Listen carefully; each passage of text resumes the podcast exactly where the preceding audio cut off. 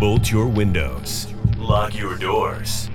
Check your closets. Look under your bed. And then prepare yourself. For it's another episode of Dark Knight of the Podcast. All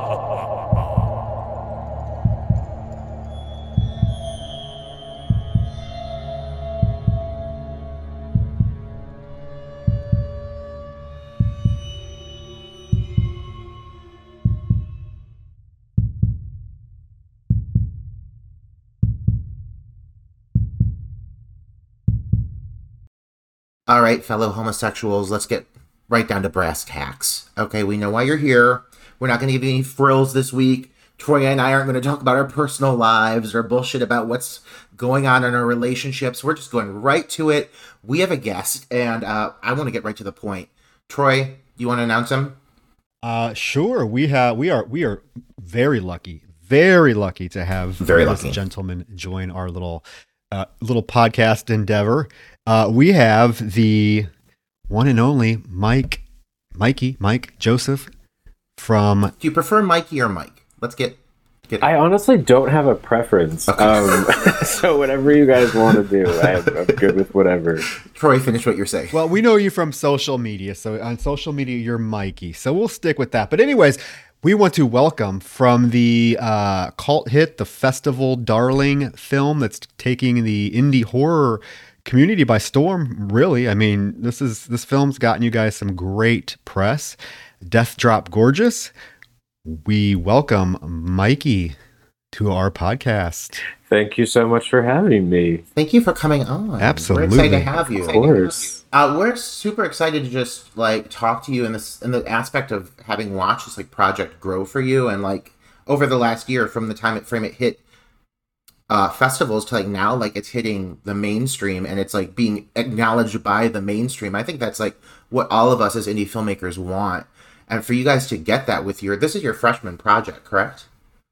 Yeah, we like circumvented the whole short thing too. We just went straight to a feature. your first thing like you just nailed it. Like how does that feel? Like a lot of people i think they're always like there's a learning curve and like we'll get one eventually. And like you fuckers just like came like right out of the gate and you're like you know what, fuck it. We're gonna make something awesome and like people are gonna respond and respond they did.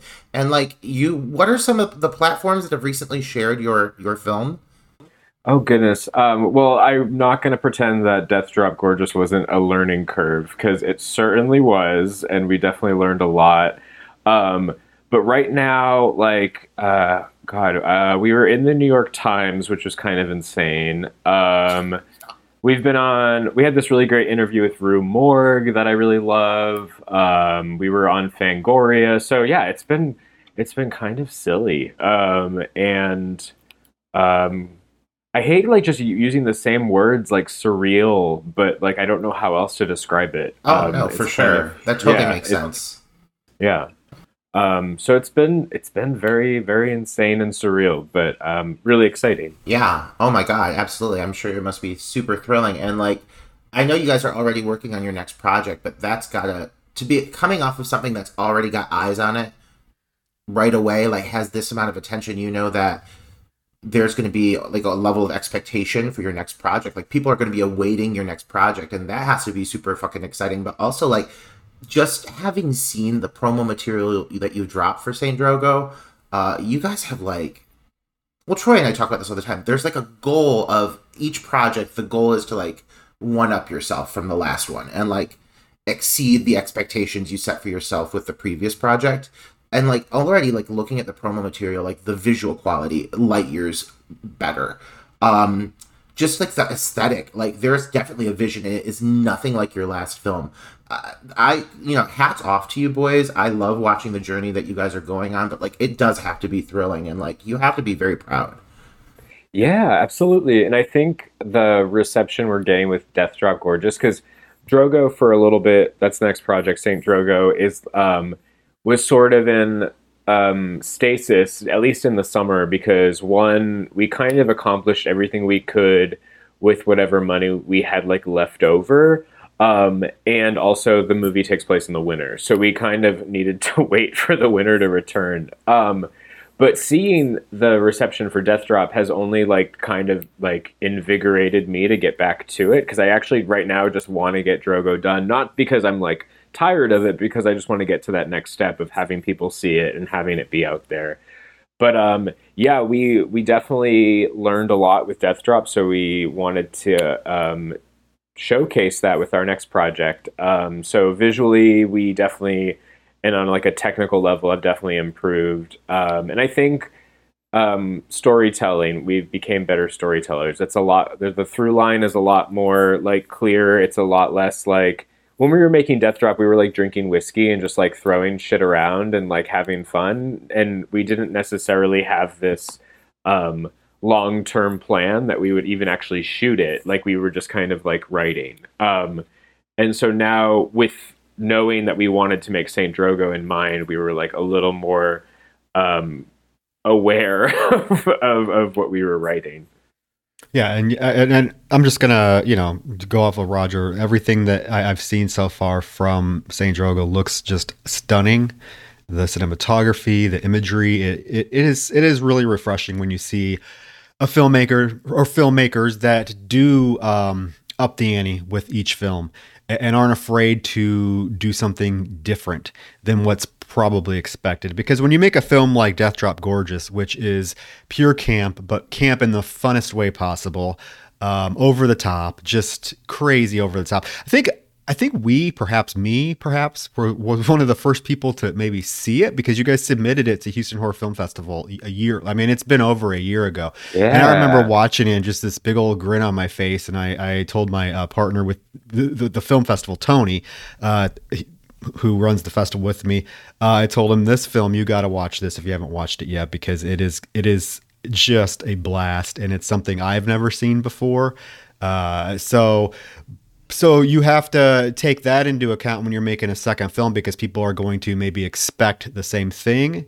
And while you kind of want to give it to them because fans of Death Drop Gorgeous obviously are fans of that movie because it is campy and over the top, but you guys aren't afraid to just totally do something 180 degrees different uh, to show your growth, to show that you're versatile as filmmakers. Yeah. And I absolutely love that.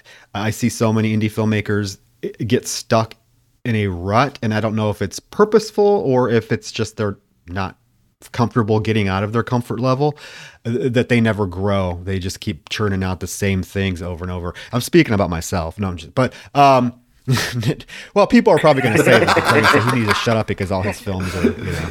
But um, you know what I mean. You know what I mean. So. Yeah. No, the the when we've been doing interviews for Death Drop, uh, the most one of the most common questions we're getting is like, is there a sequel? and like honestly, yeah. there isn't. Like we haven't like we joke about it, and obviously we set it up in such a way that like there could be a sequel or there could be a prequel sequel or whatever, but it's just not on the table right now and not because we don't love the project but it's just like we, we need to have our hearts need to be in it and i think we um, to be honest, like I don't watch a lot of camp horror. Like I don't watch like I love John Waters movies, but that's not necessarily camp horror. That's just like trash cinema. Um, but I don't watch a lot of camp horror, so I always want to sort of um, at least I don't know. So that was a challenge for me. Chris Dalpe, who's the other co-creator, um, really loves comedy horror, and I think that's where a lot of that those elements come came from him. Um, but yeah, no, we did take a risk, like doing a sort of like a slow burn um, folk horror for Saint Drogo. Um, I was watching a lot of like like 1970s horror too at the time, so it'll be it'll definitely be tonally different, which is a little bit of a risk that I'm like kind of nervous about, um, but still exciting. Um, Absolutely, yeah. yeah. And it's funny that you said that about the sequel because actually I had posted, you know, that I was watching House of the Devil and that you were going to be the guest on the podcast. And someone actually messaged me, they'll know who I'm talking about, and asked me to ask you if there was going to be a sequel. So that's really funny uh, that you that you bring yeah. that up as a frequently asked question because yeah, someone's like, oh, you need to ask them if there's going to be a sequel. Um, but also, I have to say a huge, huge, huge cheer to gay filmmakers making gay films. Okay, that mm-hmm. is another conversation yeah, yeah, that I've had with Roger many times. Is there are there are so many Uh, it seems like well, gay horror fans in general, but also gay horror, gay filmmakers that are making horror films. But not a lot of them are actually doing gay themed films. Uh, and so it's it's really cool to see you guys just come out of the gate and be, oh, we are doing gay themed, we're doing gay themed films, we're gay filmmakers, we, we are going to go right into that. Um, I I, I kind of did the sort of the same thing, but my films got progressively gayer. Like my first film, Party Night, was not gay at all. Then Stirring and Mrs. Claus had a gay character, and then Teacher Shortage is gay, and my next film is like super gay. So, so you, you know you you gotta there's an audience there's an audience and i'm surprised more gay filmmakers haven't um you know played into the audience that's yeah. there I think we're actually doing the opposite of you. I think we you're de-gayifying. Yeah, we started really gay with Death Drop Gorgeous, and Saint Drogo's still pretty gay, but it's maybe a little less like, um, I don't know, like over yeah, the top. and then um, our yeah, and then our third film, which we know we're going to do, is called Queen of the Rats, which we do want to tackle after Saint Drogo. And there's queer elements in Queen of the Rats, but it's it's definitely not as gay. Um, so uh, yeah, we're just we're just going backwards. Um, One thing I've thought was really refreshing um, is because I was just doing a little research on like some of the reception you guys have been getting because there is like a lot of positive word of mouth. Like we're talking about the queer fan base, and I think they've been craving something like this. You know, like there's such a gays and outcasts and just you know the the dregs of society. You know, all of all of us minorities. I think we tend to gravitate towards the horror genre because it always revolves around those kinds of characters. Uh, it, it accepted us before any other genre did. So I think that's why we all cling to it. Um, and I think they've been waiting for a film in this vein, and that's why they're so positive about it. And it's giving them everything that they want, you know. But I also find it refreshing that I was uh, listening to a review that a podcast did on drop on Death Drop Gorgeous, um, and it's a bunch of straight guys, and the one guy basically like he says, you know, I'm not necessarily going to seek a movie like this out, but if you're going to bring me into your world, bring me into your world. And this movie successfully brought me into that world. There are drag queens in sh- like grocery stores. like like like it is every every cop is gay. Like everything about it is gay. And he's like, honestly, I fucking loved it. And this is like a straight dude. And I'm like, this is when you know you've hit that perfect like level of like if you're gonna just embrace it, like you said, John Waters. John Waters his early movies became cult classics, but when they first came out, they were like kind of taboo. People weren't watching them. It wasn't until he started to mainstreamify a little bit, and get the hairsprays and you know his bigger titles that he really became known to public knowledge. You know, and I think what you guys did is you found that perfect balance of like that John Waters weirdness, but also like everything that's big in the mainstream right now. Like it's still gory. You've got drag queens. Every fucking woman and her sister loves a drag queen. Like it's just you've got enough for you've got something for everybody that they're going to be receptive to, and um, I think you guys just did a really good job of finding that balance and bring, giving us a mainstream gay indie film. Yeah, we really wanted to marry those two worlds because, like, I mean, obviously with three writers and three directors, all our influences are kind of being poured into sort of this like melting pot, like like Brandon's like the 80s slasher gore fan. So like that's where we got like all of the fucking disgusting um, moments from, and then you know Chris is bringing like the comedy, and I think just like us all like having a say in how it played out definitely um, created sort of this smorgasbord of of nonsense. Um, but yeah, I remember listening to that podcast because I I remember like we very distinctly were made the the executive decision like drag queens will never be out of drag in this movie except in like the one bathtub moment which if anyone's listening I'm not going to spoil it but we were very specific like okay this will be like the stripped down um the the single stripped down moment for a drag queen and yeah so we we wanted to create sort of like um we wanted to make the nightlife uh, in the film feel almost like a fantasy land, like feel almost kind of like unreal, and that's where you know we get your your giallo lighting, and we get like these over the top drag queens and these like absurd performances, and then we wanted to make the daytime very drab and like kind of like depressing and like old west um, looking, and I think I think like queer spaces do feel kind of magical to us and do sort of feel like a fantasy land because it's like this sort of um, it's like an escape for a lot of folks to get to like a bar or a club and like they get to live out um, what they've been waiting like the entire week to do. So yeah, we wanted to make sure um, we, if we were taking you into this world, we were going to make it as colorful and ridiculous as possible. You know, they use the term a lot just in the gay culture of like friends of Dorothy. And just in a specific moment when you're talking about this, I think of the moment in The Wizard of Oz where the house like lands and she's walking through the black and white and she opens the door and it's like that technicolor like yeah yeah. homosexuality. And like it just but like it makes that term make a lot of sense. And you're absolutely right about these venues. They almost become like a, they become like an alternate reality. Um and it is like heightened reality. And like uh death drop gorgeous does such a good job of like just i mean bam you hit the audience with it like everything is like a gay bar on like on co- I hate to say on cocaine, but like on cocaine, like which yeah, probably yeah. was. But like I, I mean, I love it. Yeah, you guys did such a great job of just really like if it's someone who's not normally in that scene, they're gonna want to be in that scene. Um, and uh, it's super enjoyable. If anyone listening to this has not seen Death Drop Gorgeous, you can get it on all kinds of major streaming services. Give us a few of them, Mikey. Yeah, it's on iTunes, Amazon, uh, Google Play.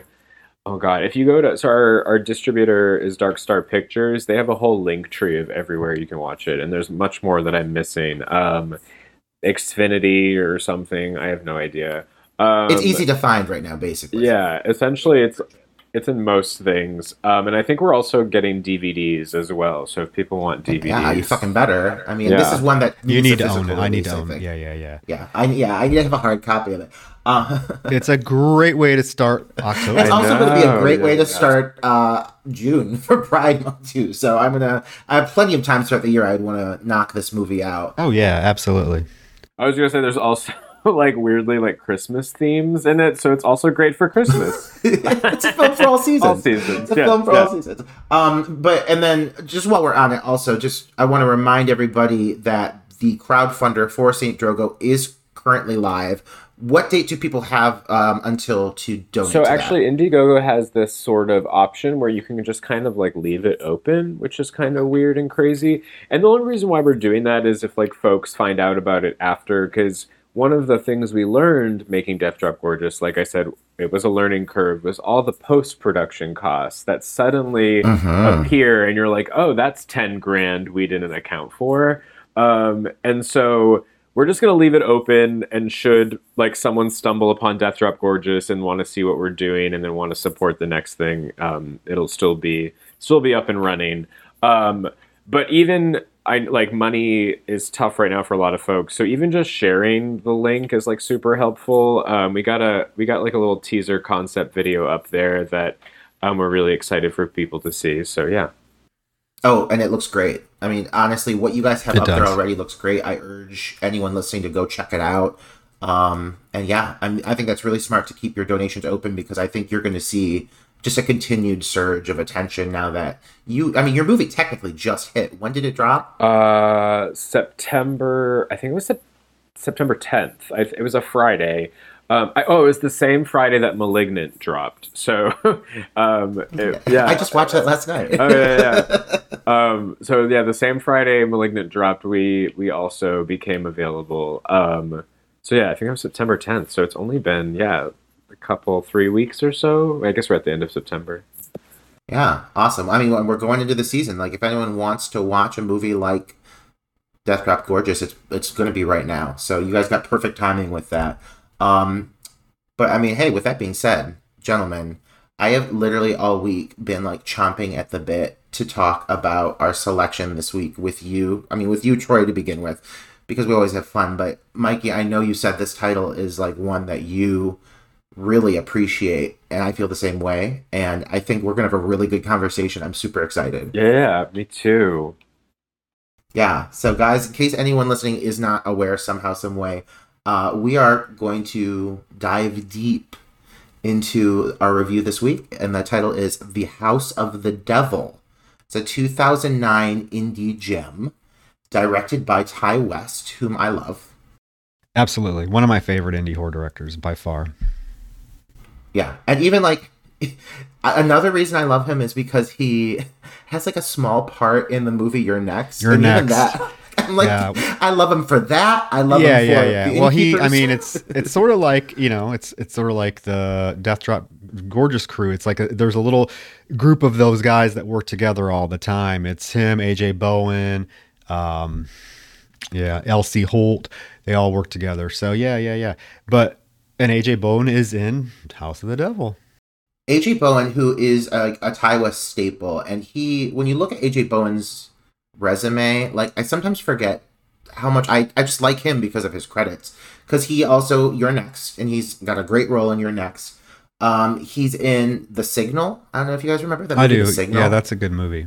Yeah, it's really really good. Uh, The Sacrament, obviously. One of my that's my favorite Ti West movie. I'm sorry, I love the House of the Devil, but Sacrament edges edges it out a, just a tad, just a tad. I get it. I get it. Mikey, uh, when did you like become familiar with this title? Like, and honestly, why did you choose this title? Like, I would like to hear what about this film really captured you.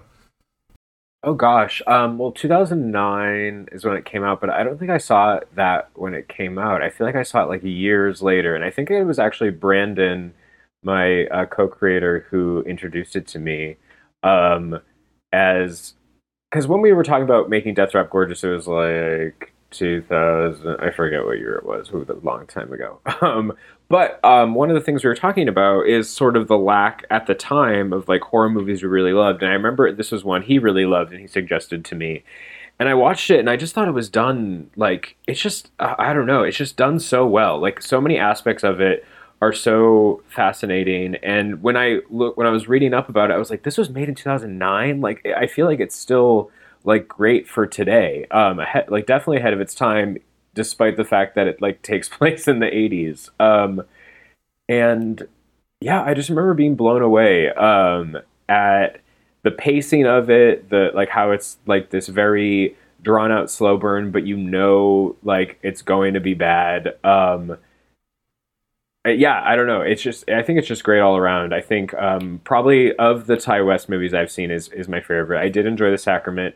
I liked the innkeepers a lot. I felt that the innkeepers started off a lot stronger than it ended um but with house of the devil i just think it's like tens across the board Have you seen his first film called The Roost? i have not seen that but i think is it I, I feel like brandon's also talked to me about that one but i haven't seen it It's pretty fun. Tom Noonan is in it, and he actually is like the narrator of the film, and it's Oh, just this very like sort of like creep show esque.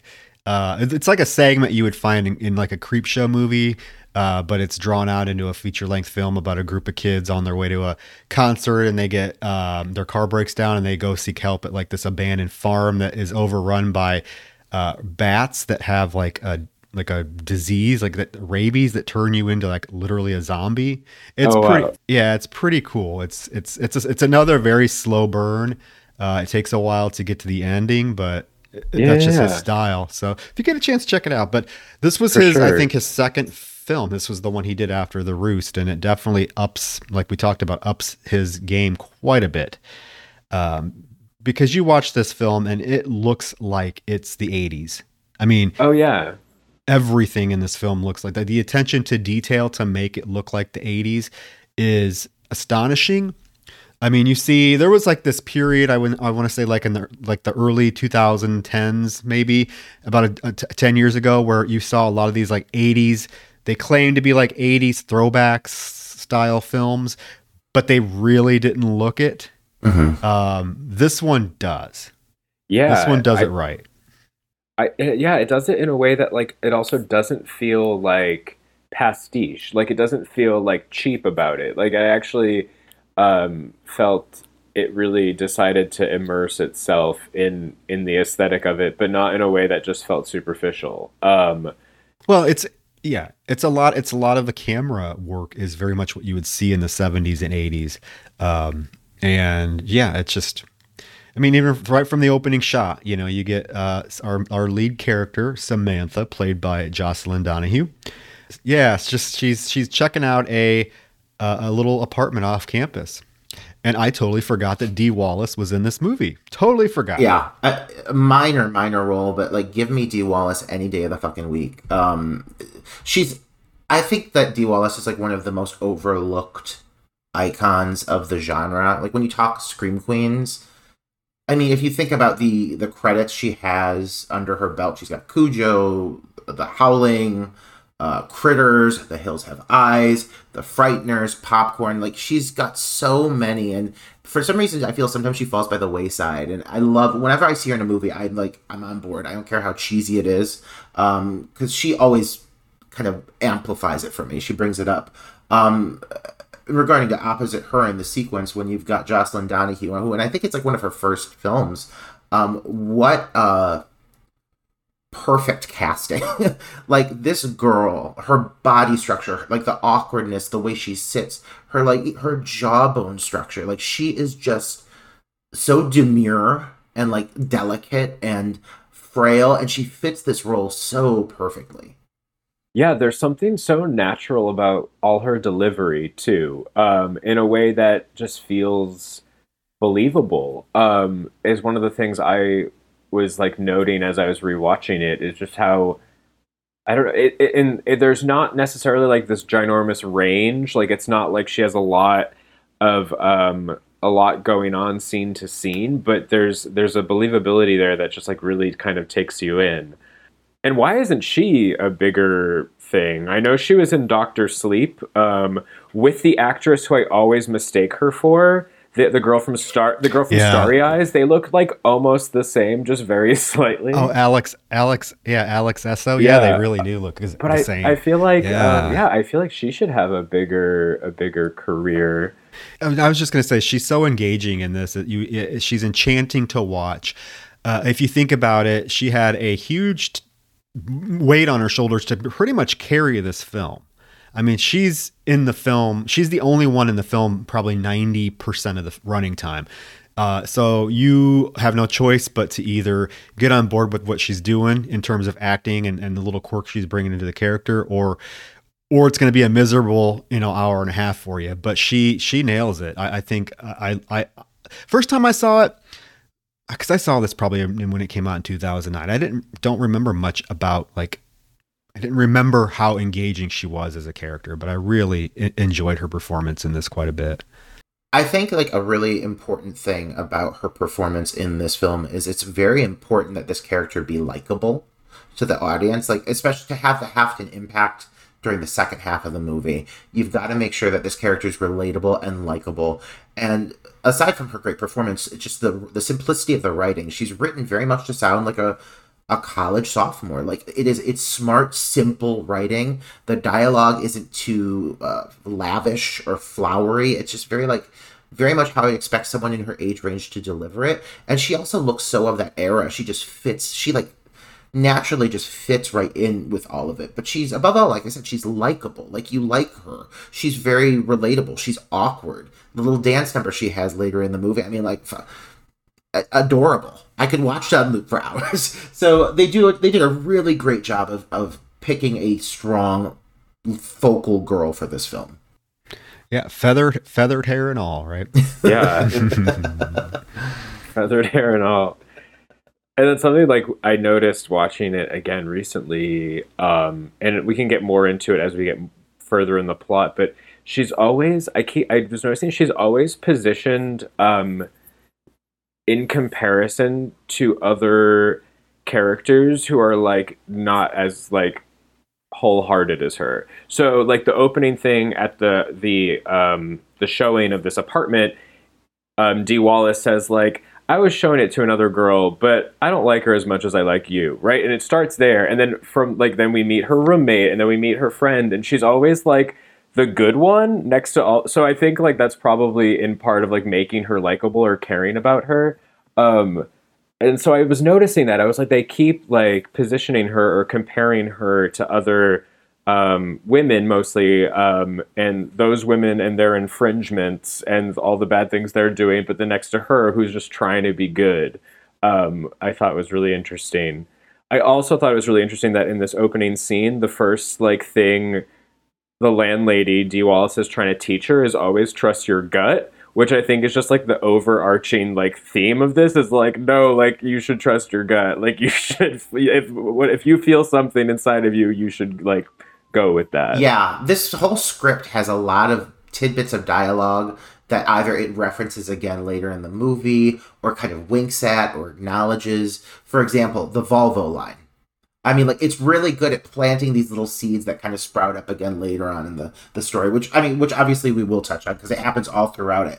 But this whole opening segment with Dee Wallace basically offering her this apartment, this house, for a reasonable amount of money.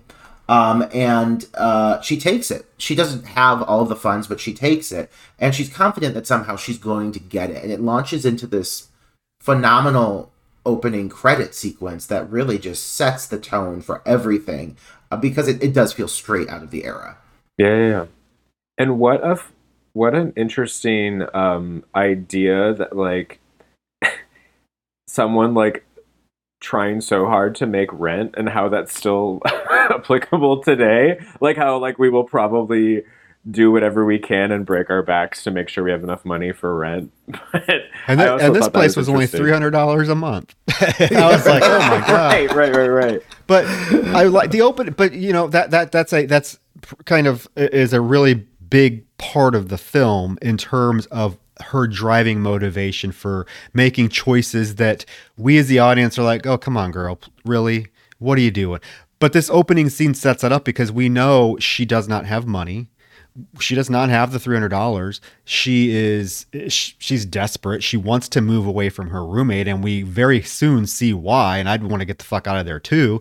Um, so it kind of sets into motion like the idea of her making some decisions later on in the script that we as the audience generally would be like, what the fuck are you doing, girl? But we understand now why she's doing it. So she doesn't come off as one of those stupid slasher horror film characters because we get it. We know why she's making the decisions. We know it's bad, but at least we understand why she's doing it. Yeah, and she's mm-hmm. she's very much a character who's um I find it very easy to sympathize for or sympathize with, you know, um, in in the sense that yeah, you're absolutely right. Like every decision she makes, for the most part, is reasonable. I mean, she has moments of suspicion. It's voiced in conversation with her friend and so forth, but uh, it's all laid out there, like what she's trying to do, what she needs the money for, what the time frame is, the fact that she's rushed to do it. She even has an option to borrow money, but she declines it. She'd rather get it herself, which makes her even more likable. You know, so it's very strategically played, and the the script is, is pretty flawless in that in that fact. It really makes sure that you like this girl and you feel bad for her. Right, and you want to see her win, and because she's like. I don't know. She's like wholesome and she's like a good person and she wants to work hard for her for her money versus like I just think about uh, Greta Gerwig's character like tearing down the posters or whatever, like like just things like that. Like uh, I, it's so interesting. Sorry, I'm getting ahead. Uh, but like how Greta Gerwig is always eating something and like kind of disgustingly, or they like amped the audio so she like sounds disgusting. Oh, it's, yeah. It's, but anyway. but uh, yeah, so the opening the opening credit sequence is definitely very very late 70s 80s. It's her after she's views this apartment and agrees to um, take. And Dee Wallace graciously waives the deposit, waives any fees, just says, hey, give me $300 on Monday for the first month's rent, and we're good to go. And then we get the opening credit sequence, which is her walking back from the apartment onto the college campus back to her dorm. And you get the bright yellow uh, title cards and the freeze frame uh, with the, the, the title cards. It's it's very very late seventies, very eighties, but it's again it's not like it doesn't come off as cheesy mm-hmm. or like phony. It actually works really well. Yeah, once we um once we cut out of this like uh, pretty long drawn out title sequence, but I love it because it just keeps like giving you these like really great zooms and everything. Like they do really well with it. You have her um you have a moment where she tries to get into her her dorm and there's the whole like sock on the doorknob and her roommate like we all know a heather. We've all been a heather. I, I think we've all been there. Um, but she's obviously like banging her boyfriend and you can hear the moans. And again right away they establish why she does not want to be living in this situation Um, and it leads her, it causes her to walk back across campus up to, there's basically one of those like billboards on campus where people pin flyers and things to draw people's attention. And obviously, like the main flyer is a babysitting flyer, but I don't know, does anyone take a time to like examine the flyers around this flyer? Because like there's a man like with a missing cat and it's like a portrait of him like holding his cat. Like it's like a glamour shot. Um, did you see? that? I didn't I- see.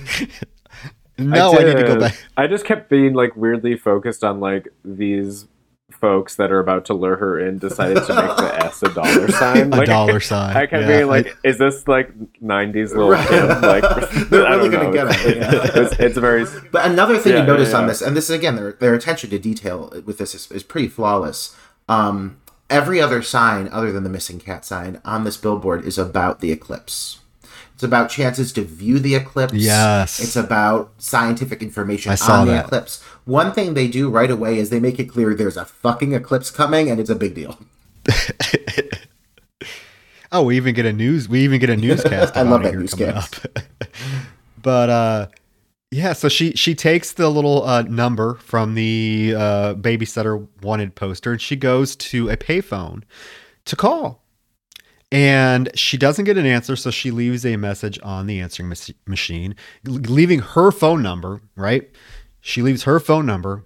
This is like the first indication that something's hmm, probably not right Yeah, already I'd be because she walks away and all of a sudden the payphone starts to ring and she goes back and answers it and lo and behold it's the guy who's put the babysitter sign up and she's a little bit more nonchalant about it than i would be because she's Right. like oh well how'd you get this number? He doesn't even answer her and she doesn't press it.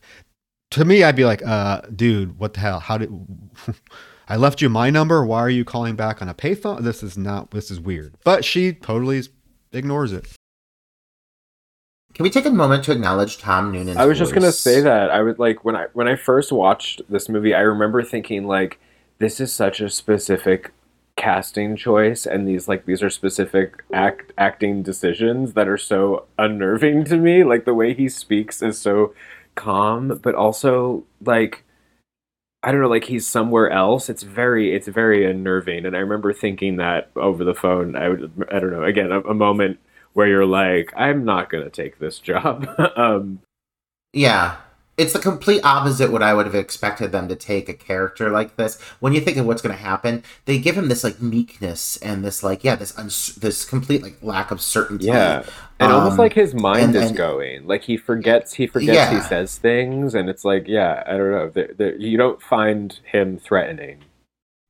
Yeah, he's not Yeah, formidable yeah. at all. he he he sounds he doesn't sound like he's too sure of himself throughout the whole movie. Like like it, it's yeah, it's a very odd choice, but it actually works to make the character that just more because it, it makes you question their motives and and what exactly is going on. We obviously know it's a horror movie. It's called House of the Devil. She's going to this isolated house to babysit. We know something's going to happen, but because of his how he plays this character, we're not hundred percent sure what it is going to be um, until the end kind of kind of comes and we, we get you know the the reveal but we will get there so he calls her back on the payphone and he wants to she's interested in the job. He wants to meet her. So he tells her to meet him in front of the student um, activity center.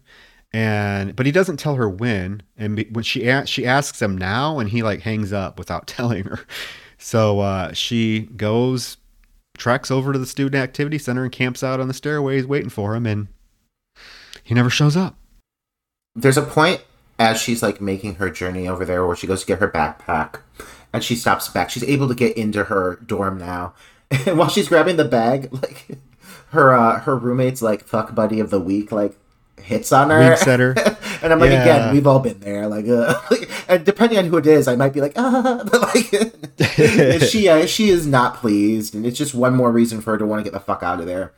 Well, I love every time she goes into the dorm, the camera angle is super low. So all you see is her feet, but you see how disgusting Right. the one side of the dorm room is. It's Yeah. like garbage and clothes everywhere. And then when she gets to her side, there's absolutely nothing on the floor. It's like clean.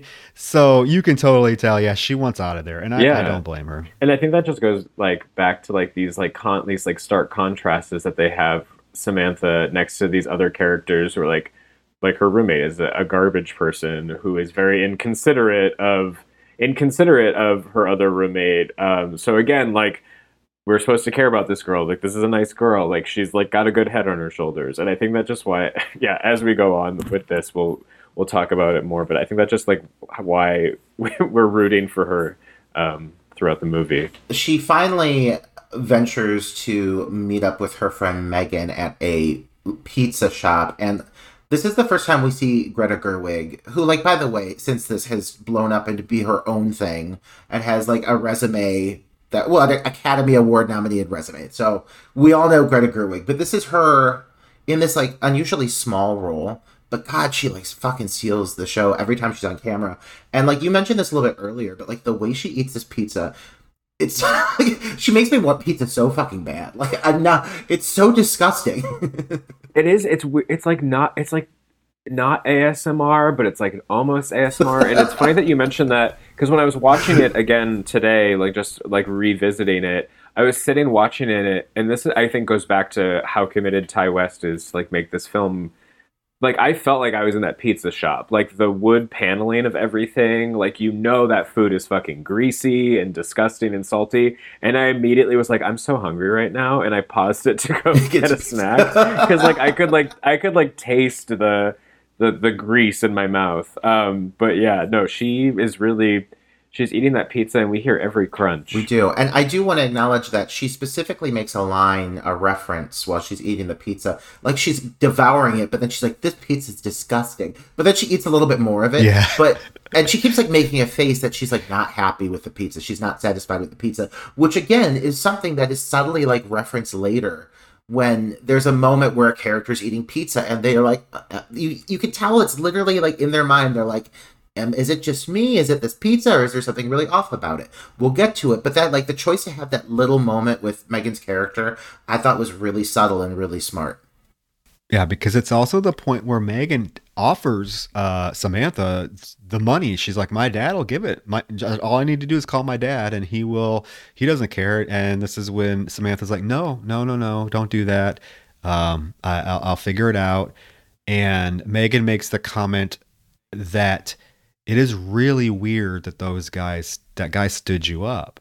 Megan is like the voice of reason throughout this film, even though she's in it, you know, a, a, minuscule amount of time. She is every time she's in it, she is the one that is saying kind of what we're thinking, uh, and her performance, yeah, definitely steals the show. It's she she reminds me sort of like we reviewed this film uh, uh several episodes ago, Roger, but it's like Anna Faris and May, just this like secondary yeah. character that just kind of you know, is so she's rough around the edges yeah, edges. so unique, so just played so uniquely that she really kind of steals the show from the the lead. Although, you know, Jocelin's great, Samantha's great, but I I, I love um, Megan. I, I do like that um, with her character. I do feel that overall, as a, as far as best friend roles go, we've seen a lot of movies. I'd say that Megan is probably one of the best written best friend roles in a film that I can think of because uh, I mean, yeah, she's the voice of reason, but literally everything she thinks of is pretty much right. Like as things go on, if you would have followed her suggestions at any point in the movie, you would make it out alive. You would not be part of this scenario. She is she's just she she knows exactly what to do and and does go with her gut up until the very end, unfortunately. Which, yeah, I was just gonna say, which is ironic because we know how things. Yeah. Yes, we do. We do. We do. Which is shocking. When when I first saw this film, that shocked the hell out of me. Obviously, it's supposed to, but yeah, yeah. same. Um. So she goes. I was gonna say she also she has that line: "The kid could be from hell." I just want to acknowledge yeah, that. Which is super cute. yeah, it's there's some foreshadowing there. Uh, if I've ever seen any. Uh, but she goes back to her dorm. The roommate is s- snoring, being just disgusting. And so she goes to the bathroom and kind of tries to kind of gain composure. And then she goes back to her dorm, and the roommate's up now. And she's just like this rough broad who is like, "Oh, some guy called for you. I uh, I left his number on your desk." And lo and behold, she calls the number, and it is Mr. Ullman with his Mr. Soft, Ullman, quizzical voice, soft spoken. Uh, he basically tells her that he is in a bind and that they need someone and that he can pay her $100 if she can do babe if she can do the babysitting job tonight. And I was thinking to myself, this is the 80s, right? Right? $100, that's a gosh darn a lot of money for a babysitting job in the 80s. Because I babysat when I was like 13 and I got like $10 for 8 hours. I'm like, you're getting 100 bucks to go that's that's a lot of money for the 80s. I I would be a little probably eager to do it as well. I, I will say this is the point where I would probably already decline, just like based out of sheer laziness. Like if you're throwing at me like literally being like, I need you to leave now, I'd be like, listen, we had a time there's a window of time. We've missed that window. I wish you the best. like but um she is determined and I do love like the moment when God, her face is so expressive when she's on the phone with him and he offers the money. You can see like the hope in her face. It it makes it's just one more little thing that makes the rest of this journey so sad uh, as it progresses. You do feel really bad for this character, but she gives in. She says yes, and uh, she and Megan are on their way. They're on their way in Megan's car, and we get some banter between the two of them, and and they, I, they have good chemistry together. But we also find out that Megan uh, has pulled down all of the help wanted babysitter signs so that nobody else would call to get the job. Megan's a good fucking friend. Yeah. we all need a Megan in our life. Oh, I would Um, love a Megan in my life. I just sort of love like the the the moral like um I think it's just like the the moral differences between Megan and Samantha. Like Samantha's actually like a little angry at her for doing this and thinks it's wrong, but Samantha is like firm in her decision and she was like he shouldn't have blown you off. Like like fuck that guy. So um and I think yeah, again, like that sort of contrast between between um like Samantha's like I'm going to be righteous and holy and other characters sort of like diverging from that. Yeah, yeah. Uh, there's a moment while they're driving too, and I just think it's just one of those well played tropes. They keep consistent. The scene in the car uh, starts with another radio broadcast. Uh, and they give Megan a moment to kind of bitch, being like, I'm so sick of hearing about this eclipse. Like, they make it a little moment and they make sure to keep it like fresh in the viewer's mind that this is important. This is something big that's happening. And I think they're really good at doing that without being like, eclipse, like the entire movie, you know? right. It, it's not like spoon feeding Right. it. Like, Right. yeah. And uh, they do drive past a cemetery on their way. The cemetery does come into play. It is a very cinematic cemetery. They got a great location for the cemetery, but uh, only to be outmatched by the next location that they arrive at, which is the house of the fucking devil. The house. It is a creepy looking house. That's all I can say. I mean, it's creepy looking house. Right. it's It's huge. it's huge. It's so I I read that it was the movie was and filmed entirely in in Connecticut and it's so it, and it's very New England. Like even the cemetery, like that the, I living in New England and being from New England, I was like that's why this feels so familiar. Um and also just like what a genius like title for a movie. I know it's so simple, but it's just like you it's just like this impending doom. Like you know shit's gonna go down in the house right? Because it's called the house of the devil so like you know it's gonna be bad. But it's just like this long drawn out thing until we finally like I, but we know it's coming. Um, There's very few locations in this film overall. Like when you think about it, like you get college campus for a bit, you get pizza shop, but once you get to the house, like you don't, you don't stray away, and and it takes a very, uh, it takes a certain kind of director. I'll be honest to give me a one location film or a, a film that's very restricted to the amount of locations it has and keep my attention. And the way they film this house, it is never boring. It never feels repetitious. It feels so vast and ominous. The house becomes a character in this film. Like it is very much a pivotal piece of why this film works. Yeah and something i was thinking just like go back on settings as i was watching is like how economical it all is like how small the cast is and then yeah their locations. Like even when they're at the college you don't see a lot of students. There's that one scene where she's like sitting on the, the, the steps and you see like three students leave but they like specifically place it so it looks like they're going maybe on winter vacation or something um, so there are not a lot of students around so it's just smart like as a filmmaker and like realizing how ridiculous how many sets we had for death drop was it's like we should have we should have been smarter about that. Like like Ti West clearly was. I've always honestly, like I've said ever since I've seen this movie, I said this is if you want an example of what to do with a small budget and make it work and make it look big, this is the example I would show somebody because you're right. Like they don't rely on huge volume of scenes of extras, like club scenes that you have to deal with, or I mean, school scenes that I've been stuck having to help with. It's very stressful. Or getting hundred zombies on a location at one time and wanting to throw myself off a roof. Um, but but um, they they are so smart because yeah, it's very very restricted to a few sparse locations, and it almost plays off of the because it's like that cold winter season and everyone's pretty much inside anyways. You know, she's like all bundled up all the time. You never really see anybody outside on that campus, and that makes sense. I know when I was living in Columbus in like a, a campus town and it was winter, like people were not outside. It was sparse. It was scarce. Yeah, I, yeah. The one lo- the the very few locations as possible. That's what we just had this conversation, Roger. Remember about if you're if you're an aspiring filmmaker, that's my biggest piece of advice to you for your first film is the view. The fewer the locations, the better. I learned my No, lesson with teacher shortage. Because I that one was ridiculous, as Roger knows because he was in it. I mean, it was, you know, we we had some locations. We had schools, we had bars, we had everything, and I'm like, this is never going to happen again. yeah, you had like a house. House, Yeah. but um, so she goes t- to knock on the door, and I think I think it's kind of cool that she brings Megan. But then I was thinking, like, from the perspective of whoever this Mr. Ullman, like, it's kind of ballsy just to show up like with your friend and be like, oh, here we are.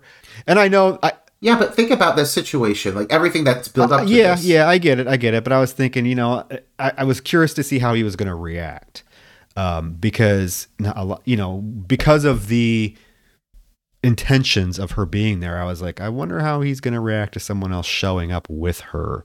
Uh, man, it's kind of ballsy to do that, Yeah. but again, probably smart, but. This was the 80s. This was when people weren't really as smart as they are now. That's why everyone was getting kidnapped and murdered in the 80s uh, because they made stupid decisions. And Troy would know because his True obsession crime. is It true, is true crime. crime. So he he could tell us about all of the deaths. Where do we start? In the Okay, 80s we're if we really had time, right? Morbid. Um, uh, but I also this is the moment right when they're walking up that that Megan does deliver the the line Volvo. Safest, safest car on the, the roads, or something like that. And that line, again, simple line. It's almost like a throwaway line until you realize it's not. I love these little moments.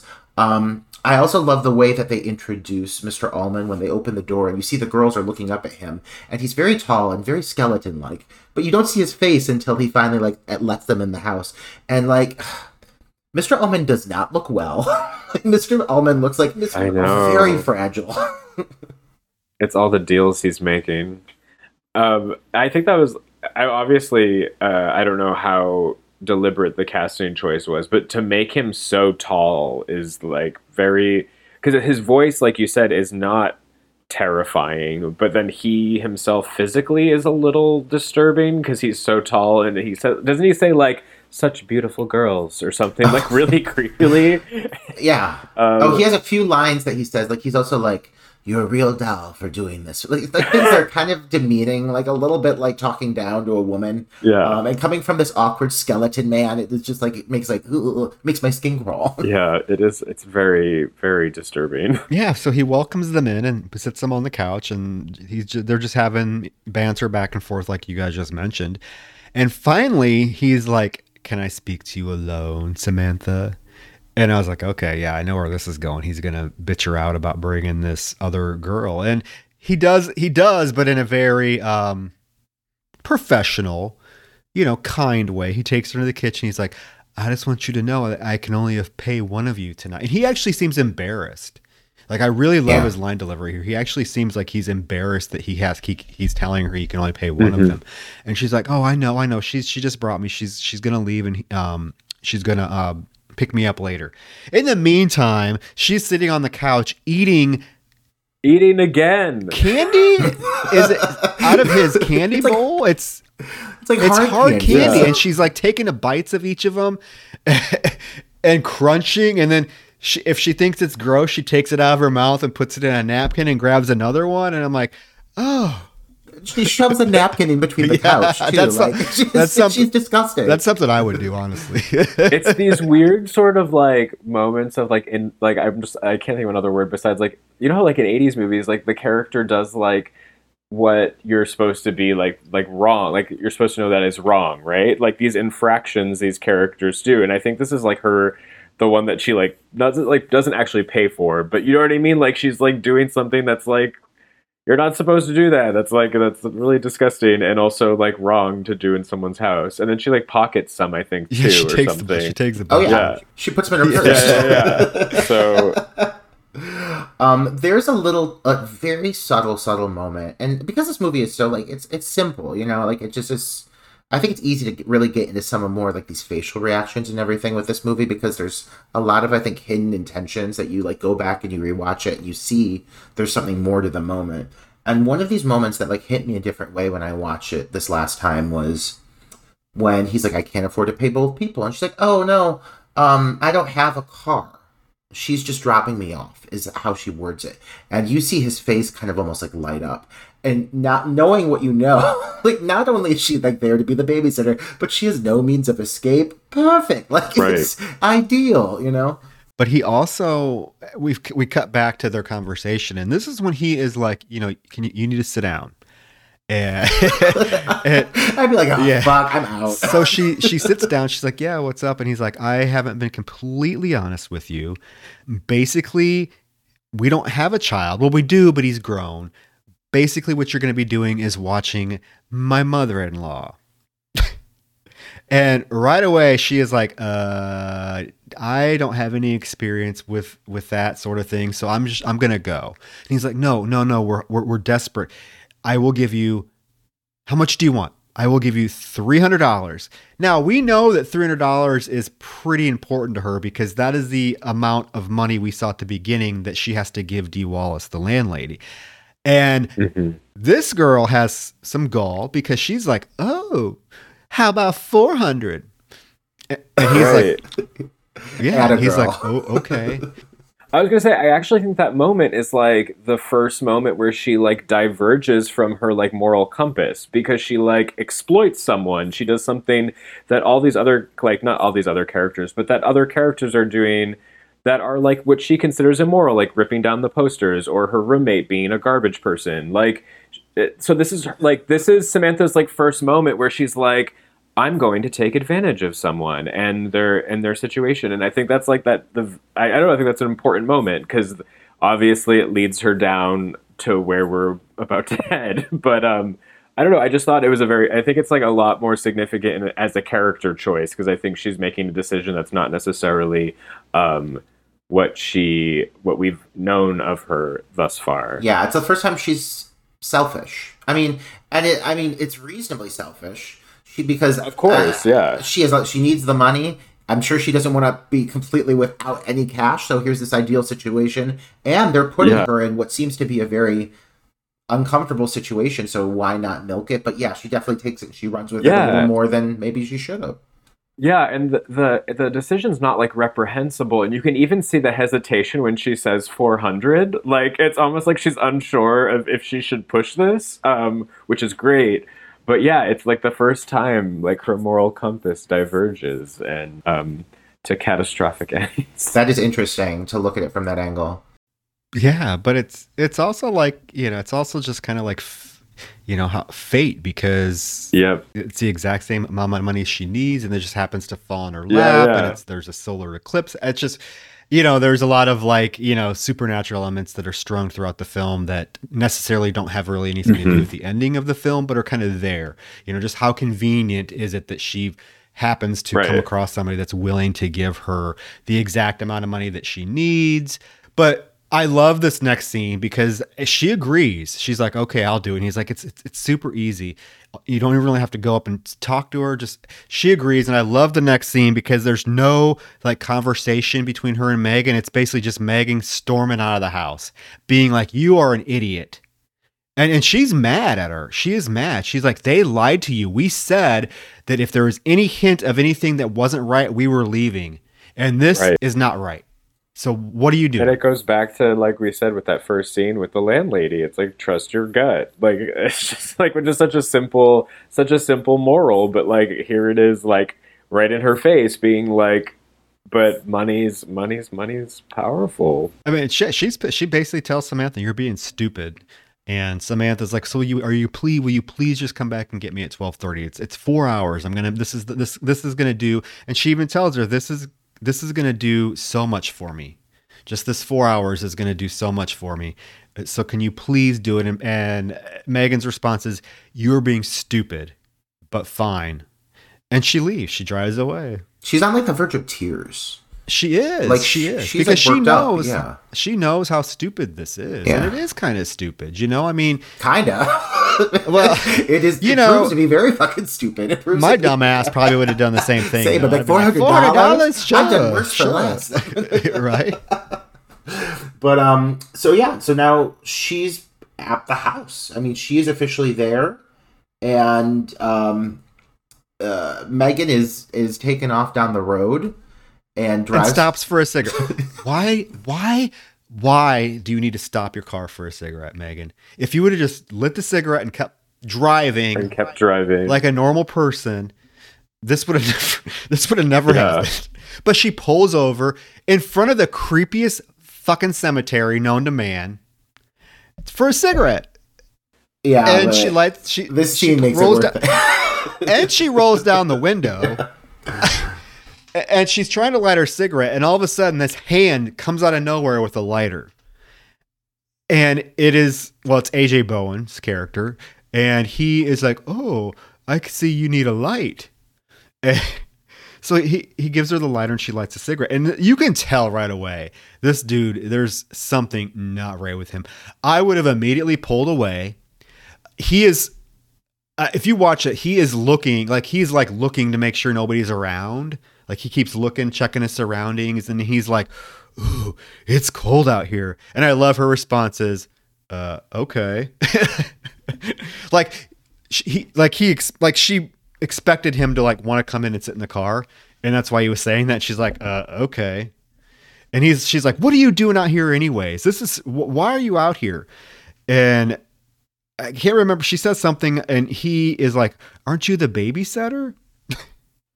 Yeah. She should have said yes. She's she should have because just said she's yes. like, She- no, my friend, blah blah blah, and like without hesitation, I know. He blows her fucking head off. a great fucking sequence. Right. I remember I remember first seeing this sequence and yeah, mid mid sentence of her being like my friend Yes. and then it's just like boom um was was very shocking. It's also I think the first time in the movie that we're we finally are not with Samantha. Um so it left you already kind of feel because you're always so as an audience member you're like already comfortable with being with Samantha Samantha so you know like shit's gonna get weird. Like it's important that we've we've diverged from her arc to to have this moment. Um, and it's yeah. yeah. It's a blood. It's bloody. It's brutal. I mean, it's it's a pretty brutal effect. It looks pretty yeah, graphic. And like, Yeah. I love Uh, that the car like also slowly like rolls off. Like there, there's something about that's very disturbing to me. I don't know what it is, but it's just like a, a, it's just a detail that like being specifically included is I don't know. It, it, it definitely like keeps it unsettling. Well, I I think that with the way this film handles its moments of violence, because keep in mind, like up to this point, there's been nothing. I mean, nothing. And when this hits, it hits like with the force of a freight train. Um, and it it shows a lot of real like solid directorial work from West and like the scene moving forward. There are moments of gore and violence in this movie, but they're few and far between. But they let the movie the movie breathe so much between these sequences that when they do hit, it always like it it shocks you, and not just in the way it's edited, but how it's executed in general, because it's just um it's it's it's used just the right amount. You know what I mean? Like it's not this isn't a gore fest. It's not like blood and gore beginning to end. There's only a few moments of real like shocking violence, but they come at, uh, between periods of calm and periods of a lot of development and they oftentimes just take you completely by surprise. So it has this extra heft to it. So when the scene happened i remember the first time i saw this i had i did not anticipate this because it's got you've gotten comfortable with this Right. film at this point and these characters. You're in like this comfort zone with megan. She's such like an open character. I thought something shitty was going to happen to her but not at the speed in which it hit here because the moment he suspects anything you see his face drop and all of a sudden boom he just blasts the whole front of her head off and like yeah it, it's great and then he takes the puff of that cigarette and ugh. Yeah, he takes the cigarette out of her hand. I think that this is the point when the film becomes, and I, I, I don't really throw around this word very often when it comes to film, but I feel like this is the point that this film really becomes brilliant because it happens so quickly, so early on in the film, and it sets us up to know now something truly is not right. But after this point, and this is what I'm talking about the brilliant part, after this point, the film's pacing is so drawn out, so drawn out that we, as the audience, just witnessed this horrific murder of a character that we've grown to like in, in the, the two scenes that she's in. And now we are literally sitting on the edge of our seats the rest of the film waiting for what's going to happen because of this one particular scene. And it is so drawn out. I mean, to do this, to, to do this and, and to pull it off the way he did, I, I'm going to say it, it's brilliant. It's brilliant.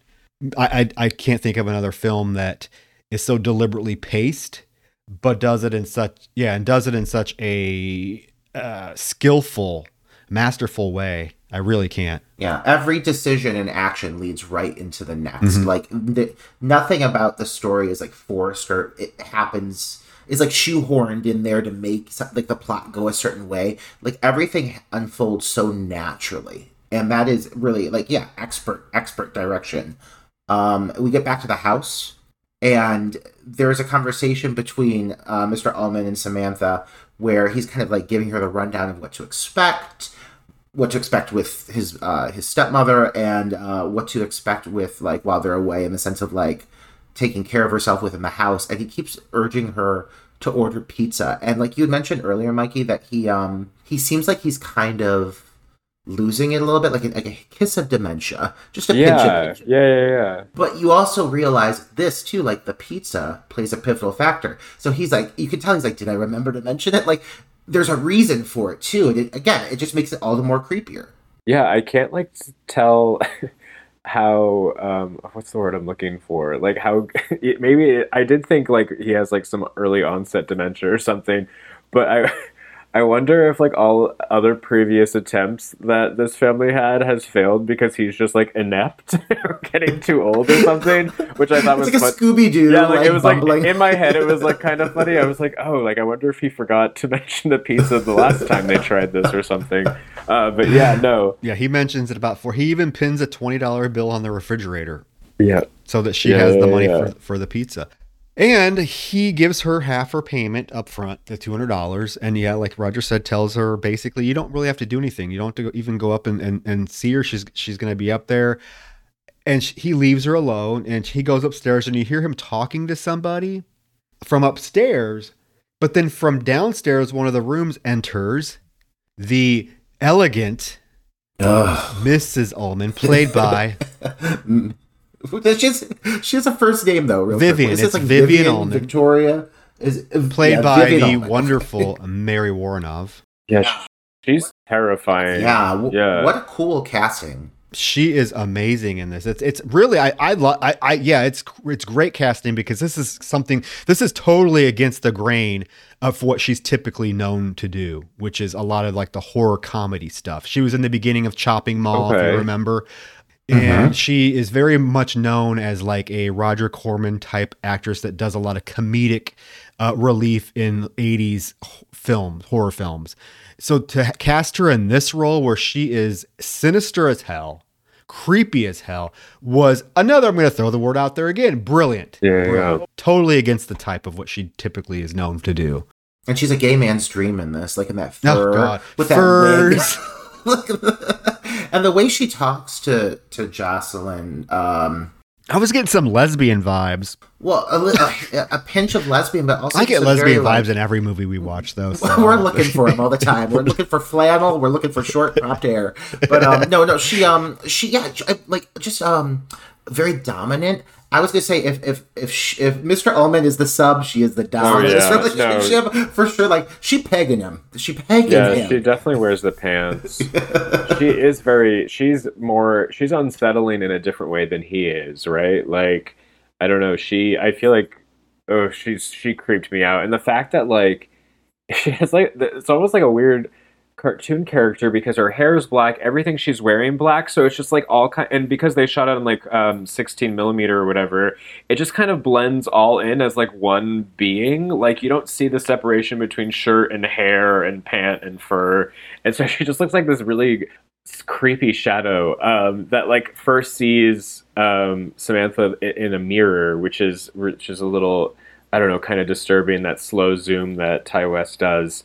Um, but something that creeped me out about a detail that for some reason like always stuck out on my mind was that she mentioned that they're from the desert like they don't like the cold and for you look at these people and they look like they're from the cold so that i always found wicked weird um it's a, just an interesting interesting choice to, to talk about being from the desert i don't know yeah, they're like milk white. They have no yeah color. looks like they've never been in the sun but she's like yeah we're Yeah. from the desert or, or something and i was like like, we you? like the heat. Yeah. Yeah.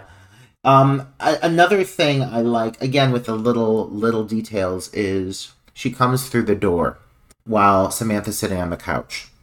Samantha's looking up the staircase because she thinks the conversation is taking place upstairs. Uh, and then so she's taken by surprise when she comes from, you know, the next room over and she acknowledges it. And Mrs. Ullman says, Oh, I was just getting my furs from the basement. There's all these little dialogue points that come back up because then the, the fur coats come up later again as well. But it's just so casual in the conversation. It just uses this like kind of little excuse for, oh, that's why I came from the next room over. And like it's not even questioned after that. And like it's like little pieces of this puzzle that keep falling together and making this bigger picture. It's so unsettling. Yeah, and then she starts just like again excessively complimenting Samantha, like telling her, "Oh, you look far too young to be in college.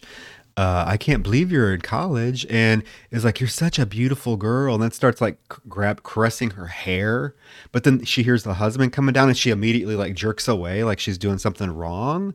It's just really weird. Yeah, and the scene with Jocelin Donahue, I think, is honestly some of her best action acting in the film because it's it's simple, but she's got this like, obvious discomfort with this older woman who she's trying to respect, but she's like like folding up, she's like cowering like a lamb. Uh, this woman does have a very intimidating presence, and I really love the body language between the two of them because Mrs. Ullman has no issue just getting right up in her space, you know. Yeah. So the husband comes and gets uh, Mr. Ullman comes gets uh, Vivian, and they're off for the evening, leaving Samantha in this house by herself with this unknown mother-in-law that we haven't seen yet or haven't heard anything up from. And as they pull away, she acknowledges that they do both very, very obviously depart in the Volvo that has been acknowledged prior by one Greta Gerwig. Mm-hmm.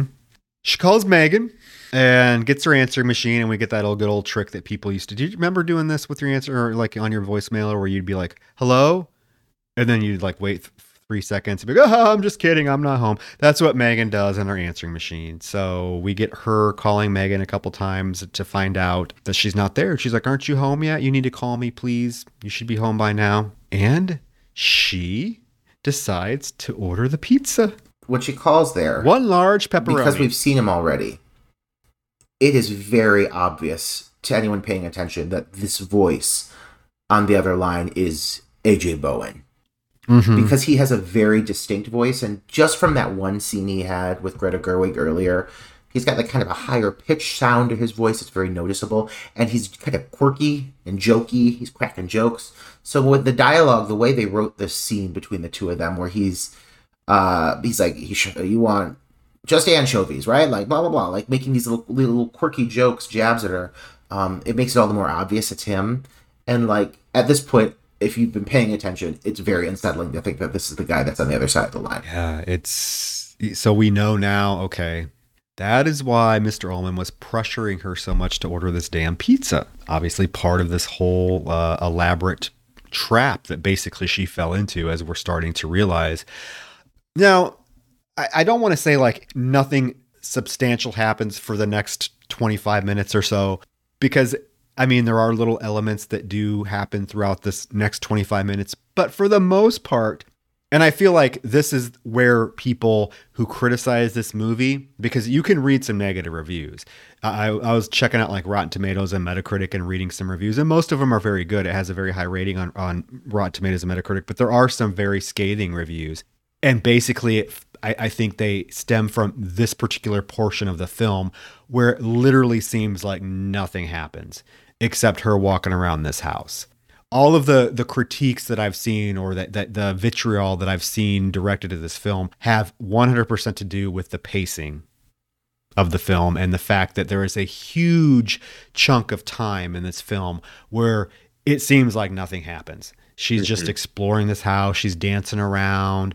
Um, there's not much going on. I, so I mean, we can go through every little thing she does for the next 25 minutes, but so, some things that I think that I, I, there are a few things. Yeah, that, yeah I mean, I do. I understand. Like, I think in the moment, I probably, I, I, I don't necessarily have like the, the clearest memory, but I, I think what, what horror movies that stand out to me are the ones that like stick with me afterwards, and I think that um, this is one that did because all these like this 25 minute span where like seemingly like not really much happens there's all these like little moments that like could have saved her or could have gotten out of there. Like she peers down in the basement while she's doing that little dance and had she only like explored a little further and gone down there she would have seen shit and she would have like got warned. Or um her knocking over the vase like seems insignificant but I, it's like a very what's so fascinating what what's kind of heartbreaking about her breaking the vase is she's so concerned about it and she's really like worried that it happened. And we know as as viewers that like that's the least of her concerns right now. So i think like it's like moments like that that do matter but i can see where folks would be like a little impatient. Yeah yeah, no, and I, I agree, but I'm telling you know we have to look at kind of the both sides of, of why people love or why people dislike this film, and I think yeah. that when you when you ask people that dislike this film why they dislike it, they are 100 percent going to say because nothing happens through most of the film. And to get such a big moment with Greta Gerwig to have to then just like almost, I guess probably folks feel like it kind of deflates from there. Um, but for me, I mean, for me, it's it's tension. Like I said, for me, you know, you're on the edge of your seat. You, you're waiting for something to happen. Like, what's going to happen? Oh my God, she opens the basement door. What's going to happen? Oh my God, she, you know, she goes into this room. What's going to happen? Something's going to happen, and it doesn't. It doesn't uh, until it becomes uh, it builds so much that we get to the climax of the film. I don't have a problem. I mean, Ti West is known for his the, his style, and his style is very much slow burn. So if you don't like people that don't like Ti West, that's why they don't like him. Every one of his films, whether it is The House of the Devil, The Innkeepers, you know, The Sacrament, The Roost, and then he did that segment for ABC's of Death. Um, it's all very much slow build up to a climax that is usually pretty frenzied. But if you're impatient uh, and you're used to the you know big budget action movies that are mm-hmm. you know, splattering theaters every week. It may be a little difficult to sit here and watch this. Like, I can't imagine. Like, I'm, I'm trying to think. I'm a teacher, and I would, you know, working with like kids. Like, th- you know, I, I, I throughout my span of my day now, I work with high school students in the morning, and then elementary students in the afternoon. I just can't imagine like sitting like a sixth grader down and be like, "Here, watch this film," or like a 14 year old, "Here, watch this film." They're going to be on their phone constantly, you know. Um, so you have to just kind of know what he's like what he's doing the purpose of, of why this is so slow. And i think it's like i said i think it's brilliant. I'm not complaining but i i, I know that anybody that has something disparaging to say about this film is going to mention the pacing. One thing i have come to appreciate about this and i realize it now at this point having seen it so many times more than ever um, and i don't think i picked up on it as much when i first saw it is this film there are parts of it that are almost in real time. It, it takes place over one the course of one evening, but once you get to a certain time frame, the countdown to the eclipse and the, you're tracking that through a lot of things you're tracking it through some really effective shots like when you see aj bowen at one point look up and you see in the night sky that it's just starting to begin you have that absurd news clip with uh, those two individuals my god, I was going to mention that. Yeah. Get, I like my popcorn with extra butter. Yes, Like, there's a, yeah, there's the one point where she sits down and watches, turns on the TV, and it's a news uh, cast, broadcast, and yeah, it's a they're talking about the lunar eclipse and grab some popcorn. I like mine with butter. Every time you do a woman's voice, Troy, it's like this deep southern drawl. And like, I don't know. I don't know. Because I, lived in Texas for so oh long. my! I don't know. That sounds like Lou. But um, I declare. it really it, it's like keeping tabs on it. Like you, yes, it takes its time, but Mike, like you, you did mention, there's like a series of valuable little tidbits that happen along the way, and they're so tiny, but. You know, we obviously like the dance montage happens. We have to acknowledge it. One of the best dance montages in horror movie history. Uh, She's bopping around the house. She's throwing apples, catching them, uh, spinning around, twirling. Uh, it's to and it's to one thing to one thing leads to leads another. a very quintessential 80s song. Uh, I still don't think it beats the dance sequence in Evil Laugh, but that's just me. or the dance sequence in uh, the final final girls to um, cher- uh, cherry pie when Oh, Tina yeah. like kicks the door open and she's like do do do do do. Yeah, it's, it's absurd. um, but um, But again, this but this actress Jocelin Donahue gives it her all. I mean, to be uh, uh, to be to let kind of let your inhibitions down and just do this on camera for Yeah. and it, it it's very cool. It's it's shot like it's almost like one take, yeah. just like following her around the house as she's doing this dance. It's very pretty fluid. cool how it's it's, done. very fluid. I want to start um, just because it's like the thing right now with the chi- the children. Um, I really want to start start a TikTok trend where you take this scene and you just like dub other songs that would not fit over it and see like if we can catch Yeah. up. I want to do one to Salt Shaker by the Yin Yang Twins, but the exact same scene and just let it run its course. I think it could take off because it, it is a really fun scene. Um, but it does lead to the breaking of the vase, as you mentioned, Mikey. Yes. Uh, and the breaking of the vase leads to the opening of a closet. hmm Yeah, the opening of the closet reveals a bunch of furs that are not in the basement. that are not in the basement. That are not in the basement. Yeah, and she says to herself, yeah, she said these were in the basement. Just in case. And then underneath the furs is a garbage bag, and she's curious enough already. So she proceeds to open the bag and starts going through the items inside of it, um, and finds a bunch of framed photos of a family that is obviously not the family that she's met.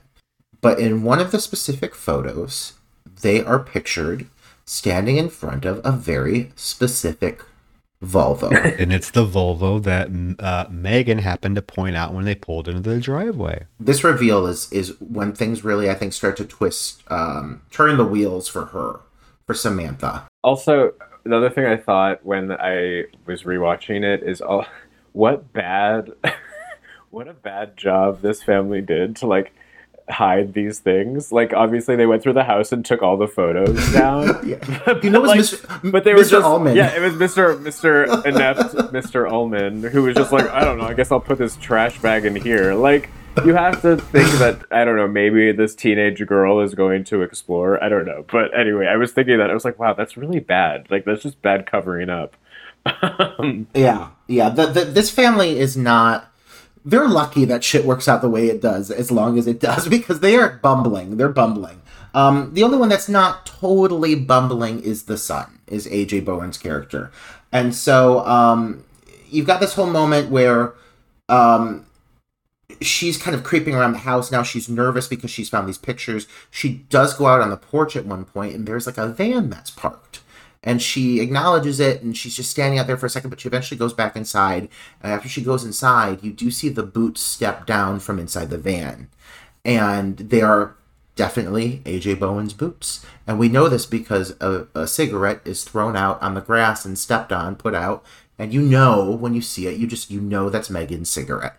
It's like one of those little touches that's like oh this is how short the time frame has been since this all happened. Yeah, and she is totally freaked out. She grabs a knife, you know, and it's, is kind of walking through the house with this knife. And at this point, this is the only point in the movie where I'm like, if you're that freaked out, just leave. Like just go. Where? How, where? I mean, I would Into the wild? I, um, if it was if it was into the wild versus what happens to her, I would choose into the wild.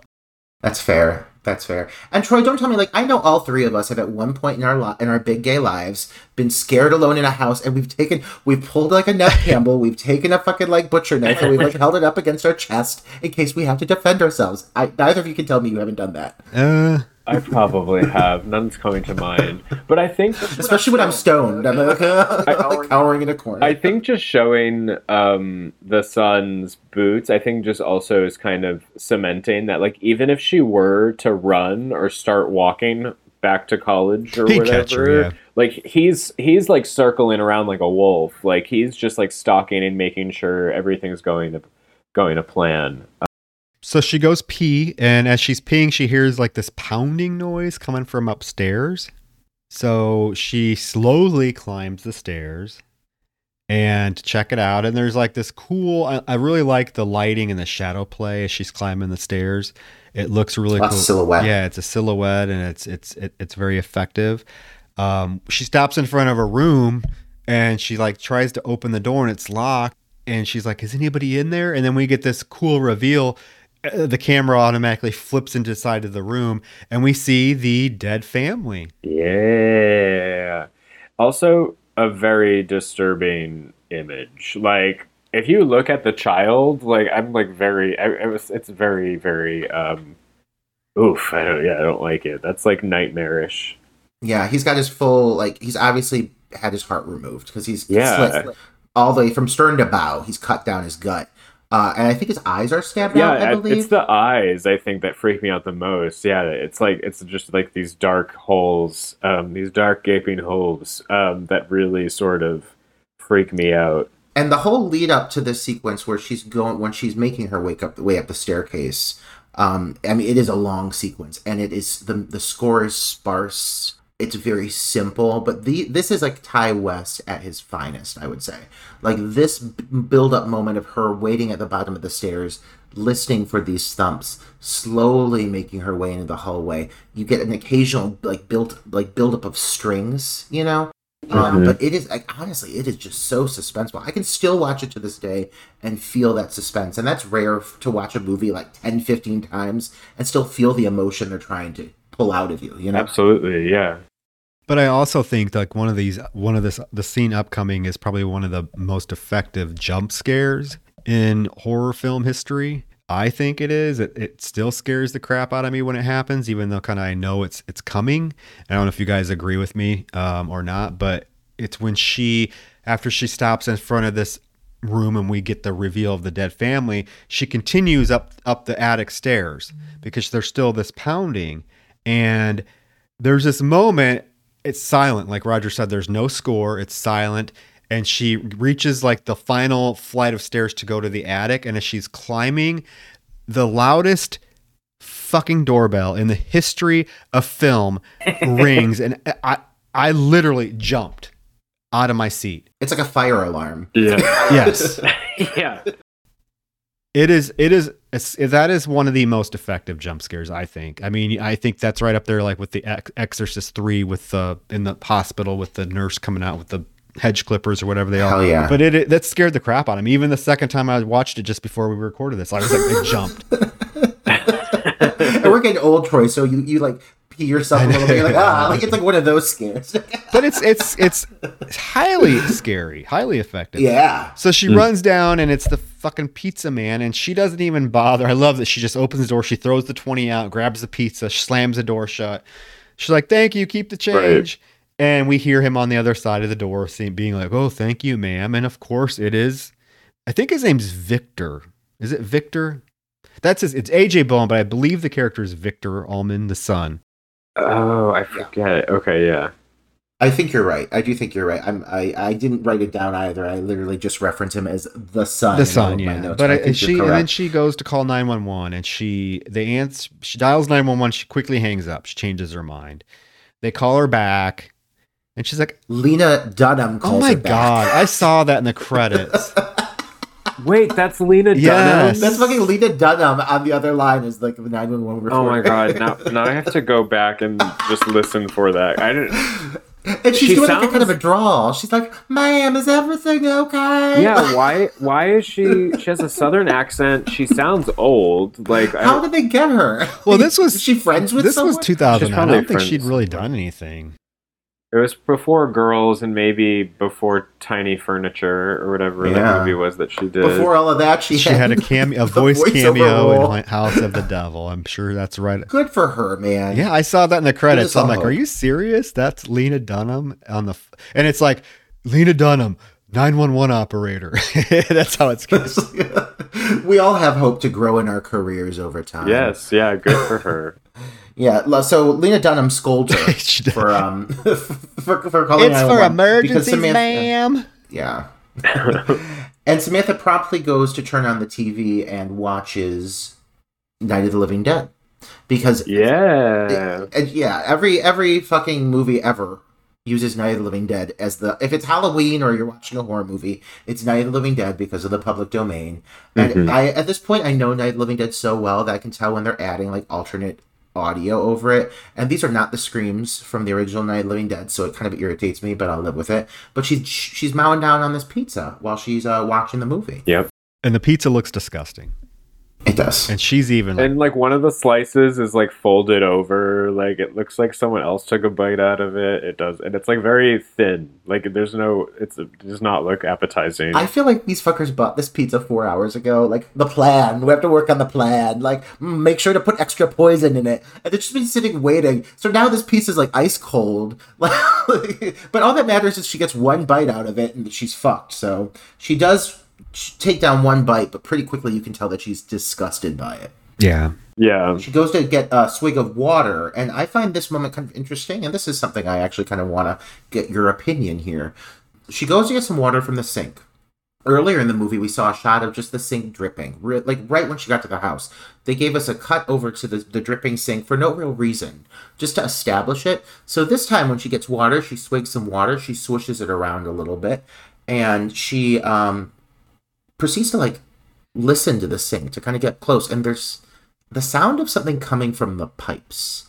And they don't elaborate on this beyond that moment, but I'm curious, do you think on top of everything, on top of the pizza and all of this shit, do you think they have like rigged the pipes? Do we think something's in the water as well? Oh, that's a good question because I remember thinking, I remember thinking about that. Not this second. So I watched it twice in, in preparation, and I remember thinking that um, when I was watching over the weekend. Um, I don't know. It's a good question. Yeah, I don't know why it- was focused Yeah. on it. I picture like frail Mr. Ullman like has snuck back into the basement and he's like hand pumping like like like rat poison to the water. Like as every time she goes to take a drink, he's just down there like ensuring she's doused with it. But yeah, it's just one of those. It's another one of those things. There's a lot of these like little moments that aren't fully explained, you know. But um, you, it leaves you kind of thinking or guessing like, is this the case? That's interesting. I didn't, you know, I didn't even think about that. I, I thought it, I basically just thought of it as a ploy to get her to go explore the house some more.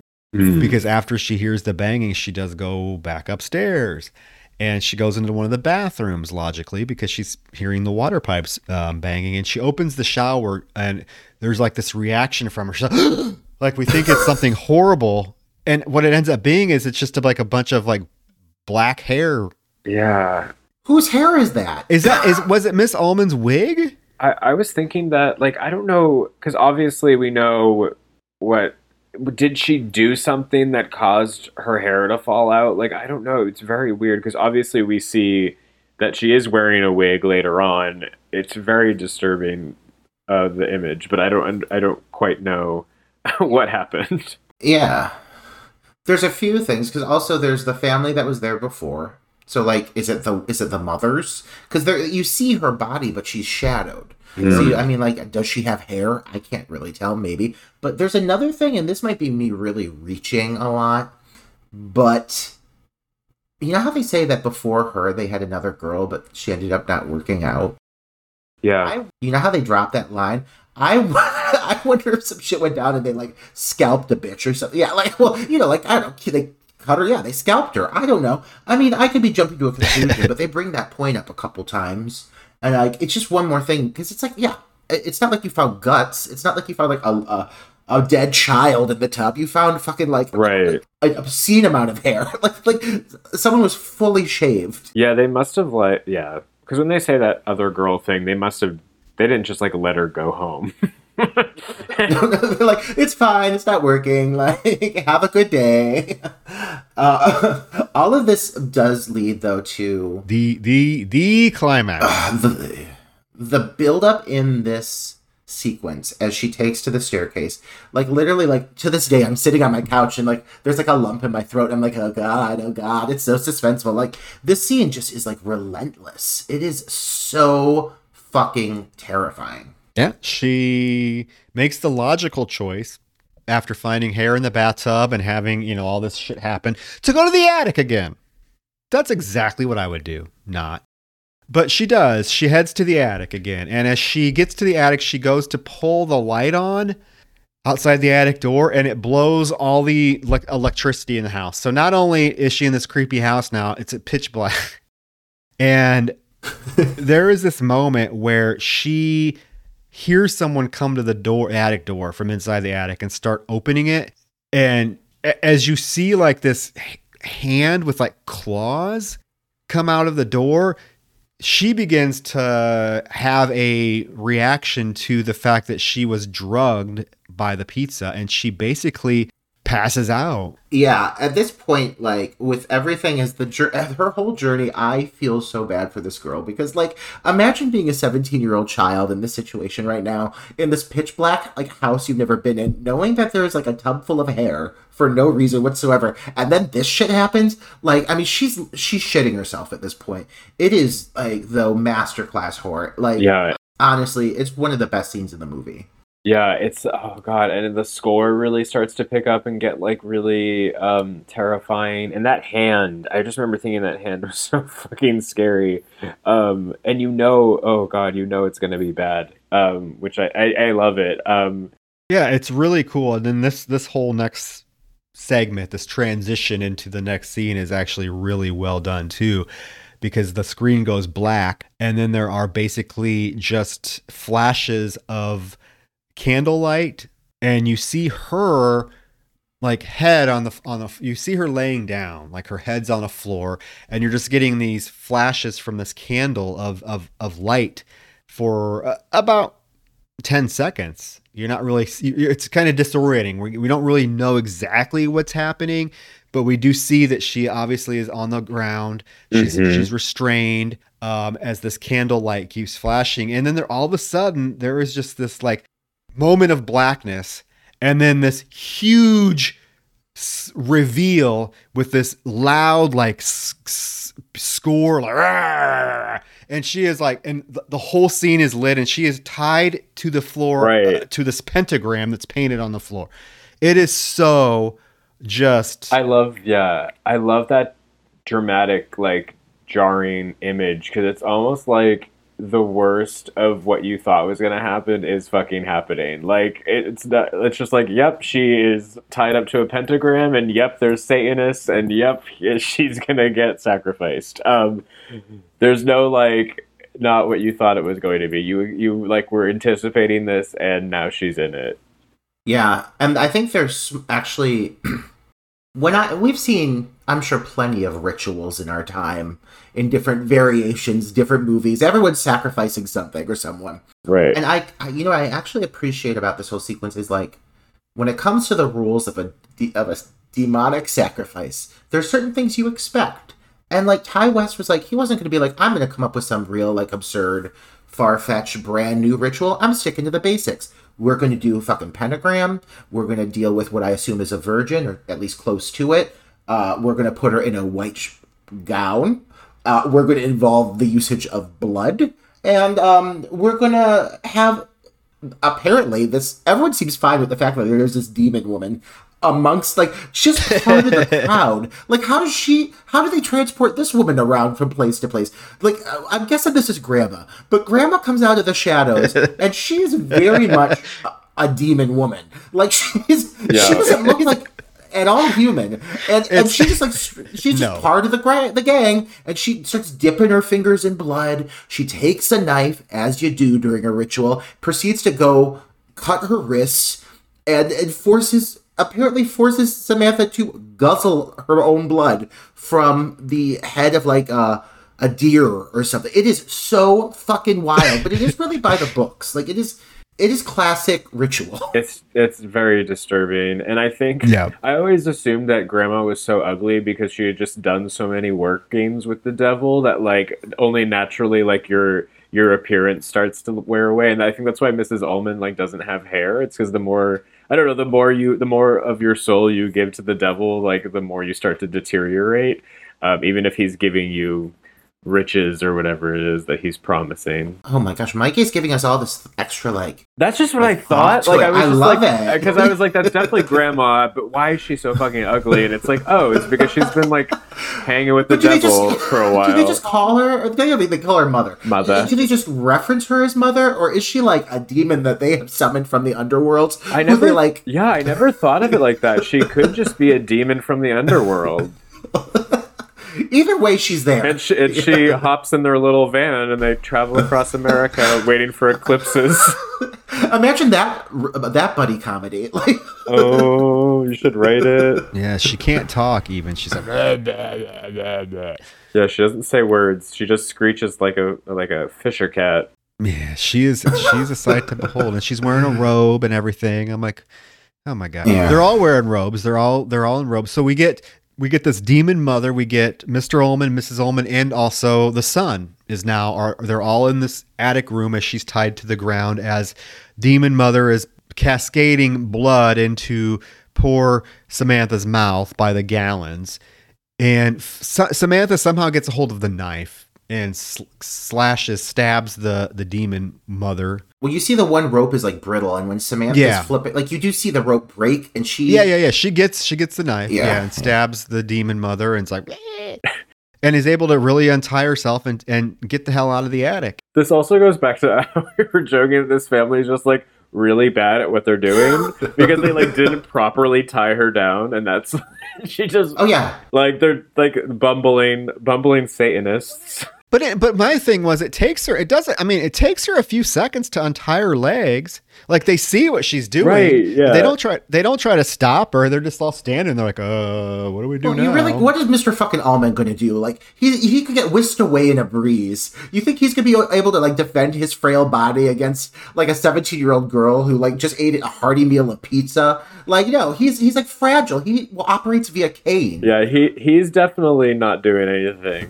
um yeah does it, Yeah, it- yeah, but, that's um, the only the only critique i have of this moment is that like it seemingly they just kind of let her untie herself um, they let her go. yeah, yeah, yeah. Um, I don't know if they're in shock or if they're in a trance or I don't know what's going on, but for some reason it does feel a little too easy. Yeah, it's fair. And like Troy, I actually saw you make a comment to a response of one of our like listeners. Made they made a comment like they like they like the movie but they don't love it. And they you responded by saying, "Yeah, if anything like the final like finale, I wish it had a little more oomph." Um or not even more oomph, but just was a little more. I would love a give me 10 more minutes of this. I guess it would be one thing I'd say about this. I, I basically, yeah, I know what you're comment talking about. I basically, and it's it's my it's if it's my biggest gripe with this movie. If I have any gripe, it's the fact that this this uh this climax doesn't really live up to the build up that it the the, the amount of build up it took to get there. Uh, it, the climax seems Right. to me it seems very rushed.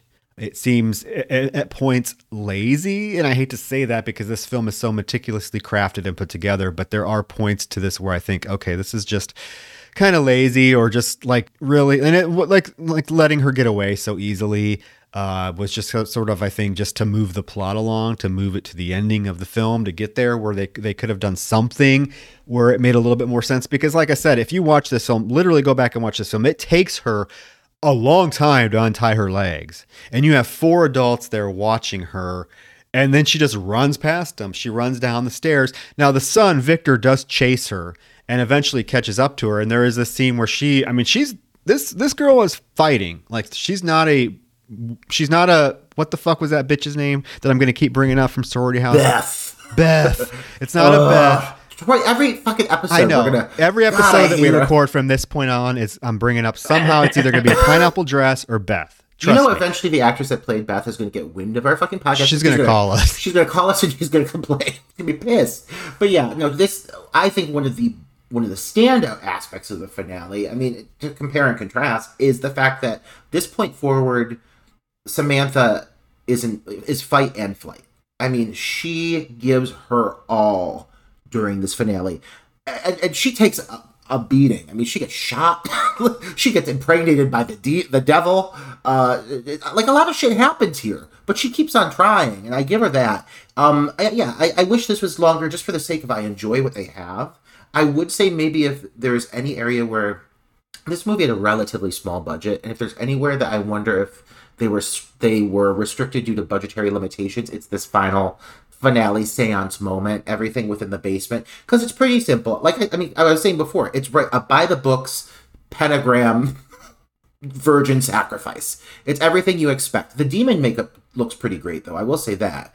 Like Yeah, she's terrifying. I do think like that's the thing about slow burns, right? It's like um, you need to earn your slow burn by delivering at the climax, and um, that's something we've been thinking about with Saint Drogo too. Is like ours is a slow burn, and we really have to execute this climax that we have planned like very well, like not fucking around. Um, and so I remember when I first saw House of the Devil, I did like end up thinking like that felt a little quick. Um, so I definitely don't disagree.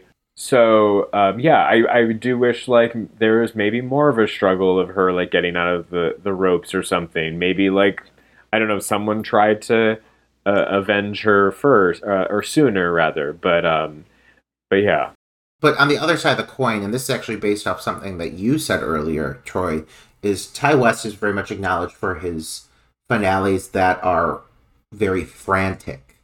And I think part of the reason this finale does move quick is it's not an overly elaborate ending, her trying to escape. I mean, at one point she does go up to the attic and everything, but um, when it comes down to it, she, people are just getting killed, and she's on to the next. You know, like it's not like there's no nothing left within the house to discover.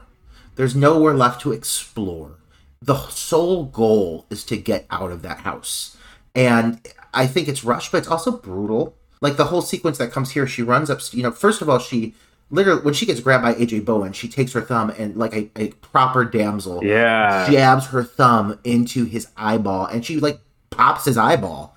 Like, good on her, man. And then she runs up the steps, but he enters, uh, oh, and when she runs up the steps, she sli- slips in a pool of blood and she comes face to fucking face with Megan's dead body, which has no face. It's just a fucking pit. right. Why did they bring that in the house? Sacrifice? I mean, there's a lot of blood. I, I don't know. I don't know. That's what I was wondering. They they drag it in to leave it on the kitchen floor. I'm like, okay. Yeah, I mean, probably to eventually dispose of it properly and not wanting to leave it out for someone else to find. But I, I mean, as a, a for the story purposes, like we need to have our heroine know that her friend died. Like that's obviously why, like he they wrote it in. But yeah, like why did the bumbling Satanists um, bring the body back in? But there is the point where she he AJ Bowen catches up with her again and he shoots her. He shoots her. And without hesitation, he just raises the gun and right to the shoulder. Like there's not like a moment of dialogue. There's no exposition. It's not like a speech before he shoots her. He sees her and he shoots her, and she drops to the floor. Well, that's what I love about just the eye gouging and the shot, right? Like it, it, it removes like sort of like there's a, a a realness to both those moments because like the eye gouging is like in your flight or flight response. I would probably go for the eyes too. Like that would be the first place I'd go. And so, and I love the not yeah no dialogue, just like shooting her. Um, it, so I don't know the the while it feels rushed, I do think that there's like sort of a visceral like actually consideration of how humans would react in these moments and i think eye gouging and, and shooting without some sort of like conversation is um i don't know pretty pretty grisly but pretty real. And and in saying like you know that the movie is such a slow burn, when you hit this point in the movie, it while it is again rushed, it also I think does it some favors in the fact that the tone shifts so drastically, the pacing shifts so drastically, and thus the intention shifts so drastically. It becomes like a completely different energy, and that does make the, for the finale to just have a, a whole different heft to it. Um, that like, while I do get Troy, like what you're saying with some of the people, what they have voiced with their issue with this film. I don't have that issue. I think the payoff exists for me. I would like to see a longer segment of it, maybe in like a director's cut. But as it stands, I still think it's a great fucking finale because this girl is just doing whatever it fucking takes. Yeah, as he come because it, when she, when he comes to shoot her again, she actually slashes his throat with the butcher knife that she has and basically kills him.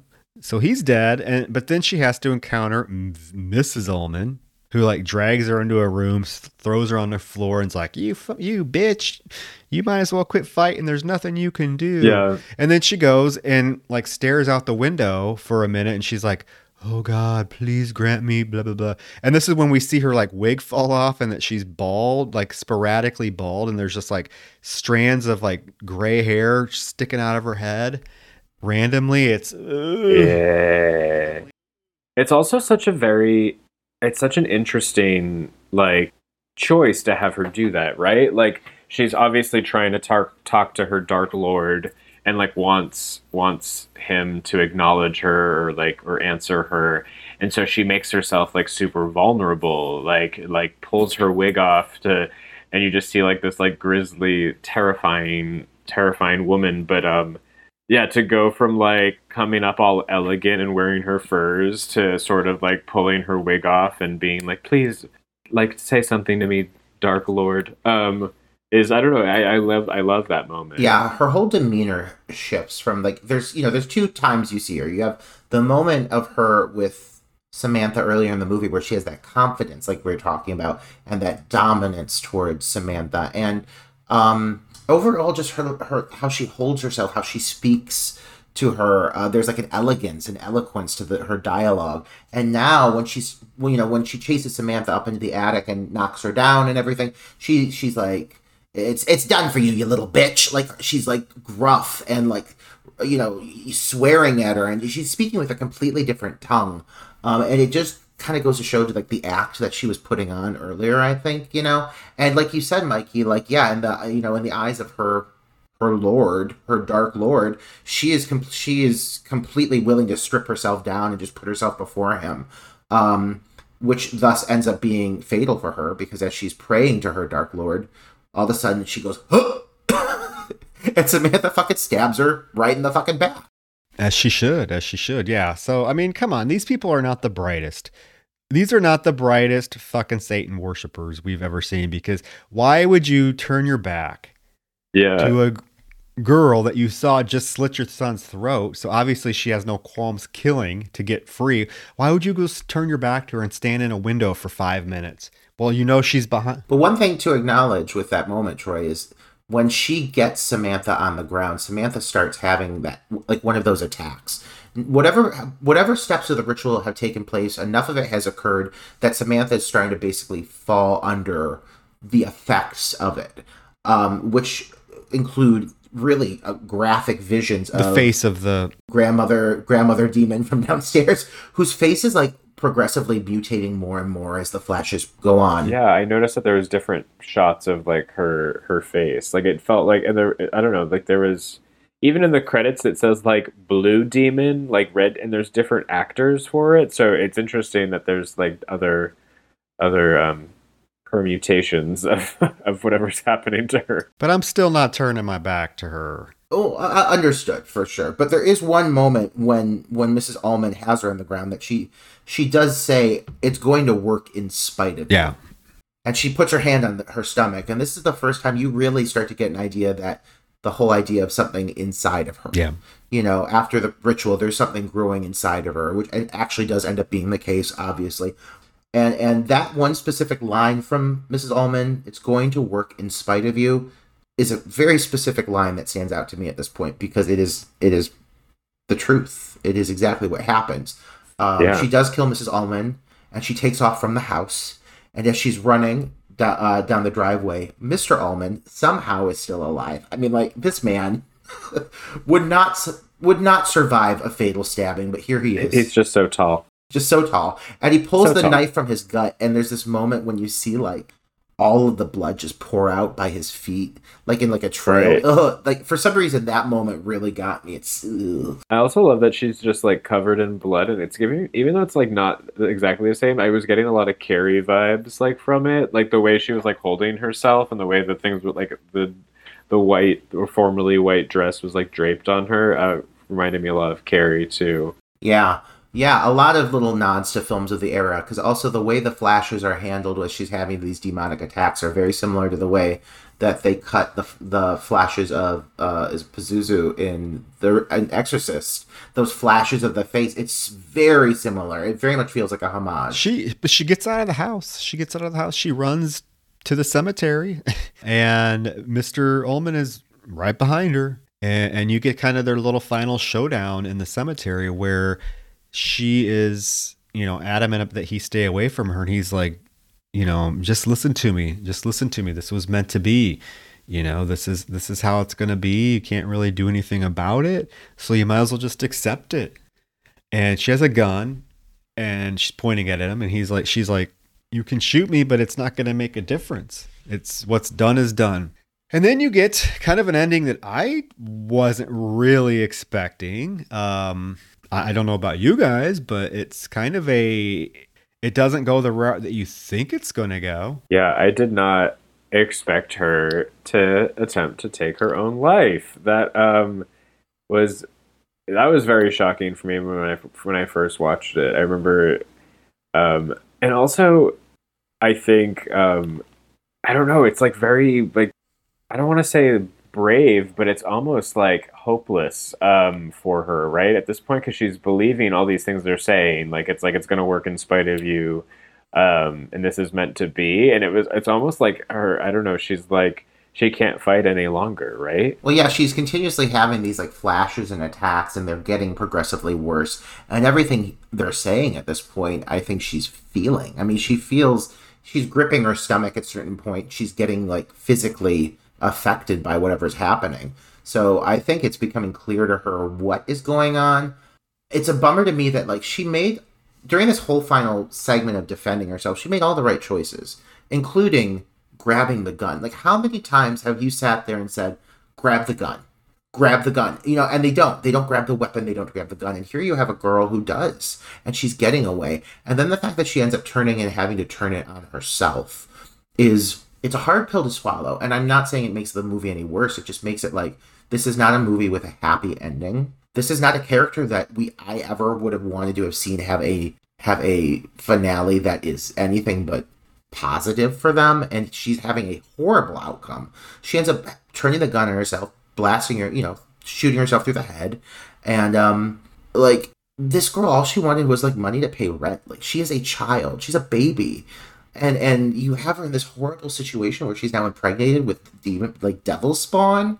Like it really is one of those endings that it is heavy. It's heavy. it's heavy and i think like it just also comes back to how i was saying that she's always was always positioned against these other characters of being like morally right and like having her head on in the right place and like wanting to work like for the money and not just be given it and to have her like come to this fate is just more heart-wrenching because like we care about her and we've seen that she's a good person Yeah, it's a bummer. It's a bummer. It's a tough pill to swallow, but um, it does lead to one final scene, which is honestly even sadder.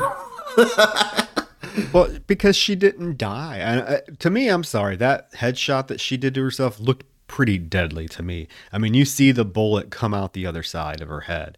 Like you see her put it to her temple, pull the trigger, and you see it come out the other side. So how Yeah. she's alive unless it's part of the whole devil being inside her that she is eh, she's she's she's living as a vessel for this baby. That is the only thing I can think of because there's no way she survived that gunshot. All right. But she's in the hospital. She's all bandaged up, and basically the the nurse comes in and it's like, "Oh, you poor thing, but you're gonna be okay, both of you." And then she pats her stomach, and the fucking credits start to roll. Oh my god. But this this is why I said a little bit earlier the one line really is prominent to me and in this moment especially it's prominent to me because I was thinking the same thing Troy. You see when she shoots herself in the head, you get the full like her hair blows on the other side like it went through her brain. I'm sorry. I she should die. But as Mrs. Ullman said right before she was stabbed in the back, it's going to work in spite of you.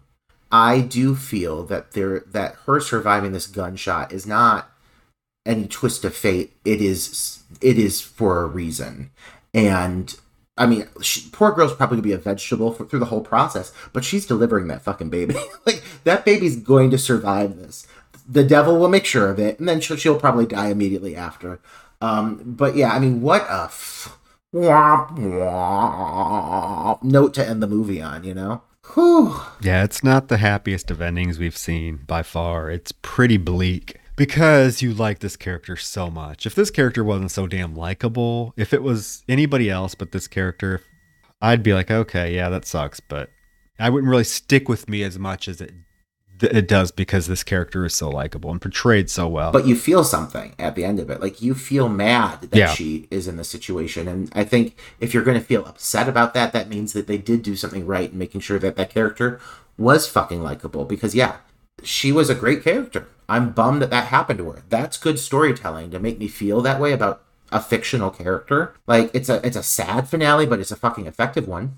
And the, the credits are very much in vein of the opening credits, where it's just very 70s style. You get the credits rolling over, like the freeze frame of her laying in bed, which was a very 70s, 80s type of thing to do. And that that's the film ends. That's the House of the Devil. It's an hour and 28 minutes long Of pure suspense. of pure suspense. There is that min- that that part of the film, like I said, that I pointed out that I think maybe a lot loses some people, but I, I still think it's a, a very it's a brilliant film. Yeah, and uh, Mikey, thank you for thank you for picking it. Uh, we appreciate it. I've been waiting to analyze that one, but I have a list of like forty titles, and I'm always like, oh, which one do I want to pick this week? And I always am like, put I've put it off, but like I think it was the right uh, the right group of people to talk about it with.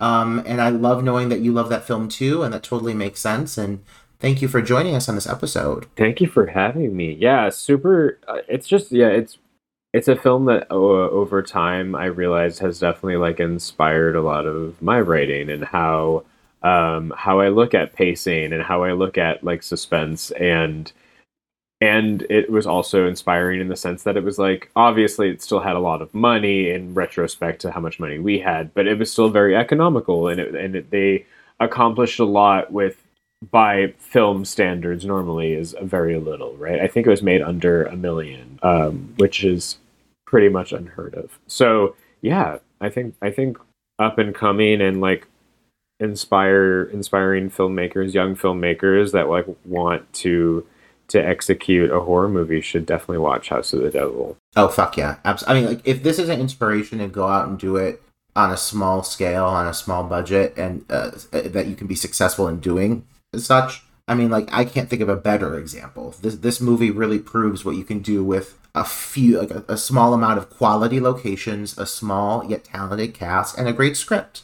And you don't need a lot more than that to pull it off. You just know, need to know how to execute suspense. No, I would say this this film, like yeah, for aspiring filmmakers, if if I were to list like two films that I think you should check out to kind of get an idea of how to build suspense and and whatnot, it would be this one paired with Session Nine. Oh yeah. Also a New Eng- also a New England horror yeah, movie. Connecticut, right? Danvers. Uh, is it Connecticut? I think that's Massachusetts. Massachusetts. Um, yeah, yeah, Ma- uh, Danvers, Massachusetts. It's a very that's another slow burn that is- Mhm. uses its uh, location very effectively. You have a very tiny cast. It's very similar to this film. So I would say you know House of the Devil, uh, Session Nine, pair those together to learn how to build suspense, how to work with uh, limited budget, limited location, limited resources because the the film's pulled off great. But yeah, I'm so glad I got to watch this again. It'd been a while. Uh, it's a great film, and you know we we it's hard to top this film, Roger. But I think we're we're doing it for our next episode. sweet. I think we found the film. Absolutely. Oh, I know what it is. Are we telling them what it is? We are going to tell them what it is. Okay, let's let's hear it. It is the uh, masterpiece of indie horror. It's the 2000 slasher flick, Bloody Murder. oh, Iconic. good choice. Followed by a significantly better sequel Bloody Murder 2, which we are not covering next week. We're only covering Bloody Murder. But we needed something. We we did, you know, we did uh what did we do last week? I totally forgot. Silent Hill. Silent Hill. Okay, see, we're doing, we're just churning these episodes out. I can't even remember what we're doing. We did Silent Hill and yeah, and this. So we needed something a little bit lighthearted and and just not and fluff. Yeah, no, absolutely. And Bl- Bloody Murder is just ridiculous. So we're gonna have fun with that. And I do just want to say, speaking of aspiring filmmakers, um, I, I don't know if he's going to announce it, so I'm going to announce it for him. Troy has an Indiegogo dropping very soon. By very soon, I mean tomorrow, correct? For us, tomorrow. when this drops, it'll be out for us already. tomorrow, but who knows when this will be? Yeah, it'll be it'll be out. Check it out. Yeah, so Troy is launching the Indiegogo for his next feature film endeavor, Hollow Lake. So all you gays need to get on board that and support him because uh one from one indie filmmaker to another, it's tough. Mikey, I know you get that as well. it is tough. Yeah. Mikey, I, I want to give you one more chance to kind of just rattle off like your social medias and everything, and what sites and what apps and all, uh, what different uh, platforms they can support you or follow you or you know watch your film. Uh, give it to them one more time so they don't forget. Yeah, Death Drop Gorgeous is pretty easy to find on social media. Uh, we're on Instagram, Facebook, and Twitter. Uh, if you just search Death Drop Gorgeous, you'll find us. It's the bright pink one. Um, and you can watch Death Drop Gorgeous on iTunes, Amazon, Google Play, Vudu, all that good stuff. Uh, if you want to follow the progress of Saint Drogo, we're also on Facebook and Instagram with that. And then we started our own little uh, production company called Monster Makeup Productions, which is also on the same social media. So uh, we'll be doing features, but we also do, we're, we've been doing like music videos for local musicians and some other fun, probably some local events once like COVID is actually officially over. So yeah, yeah, so ch- check it out for sure. Yeah, man, awesome. Everybody follow them and say you followed them before they became really famous because I'm I'm convinced if Death Drop Gorgeous is getting the kind of love and attention it's getting now, whatever you guys have come after this is just going to get bigger for you. So it's exciting to know you guys uh, back when and and support you through this uh, process because I think you guys have a lot of really awesome things coming. Oh, thank you. And I definitely wish you the best. Thank you. Yeah, yeah, it's exciting. Yeah, it's very. Ex- what's been most exciting, and like you guys are a part of this, is like getting to meet other queer filmmakers and folks that are just like so welcoming and so encouraging. So thank you for having me, and thank you for doing what you're doing. Like, it's it's nice to to be a part of this sort of like what feels like a little little weird little community of of, of of queers that love horror. So yeah, thank you for doing what you're doing. It is. It's a very much a s- community. It's so weird, but it's cool. Everyone I know is weird, but they're also fucking kick ass. So uh, I'm weird. I blend well with weird people. but yeah, man, seriously, we're, we're excited for you. And uh, everybody, go check out their film. Go follow his um uh, his social media profiles.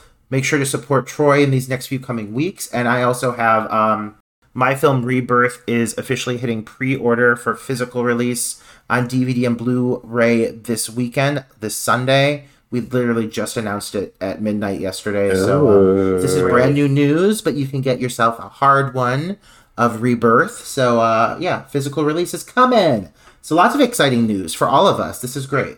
yes, absolutely. Yeah, yeah, seriously. And on that note, next week, guys, we're going to be discussing Bloody Murder.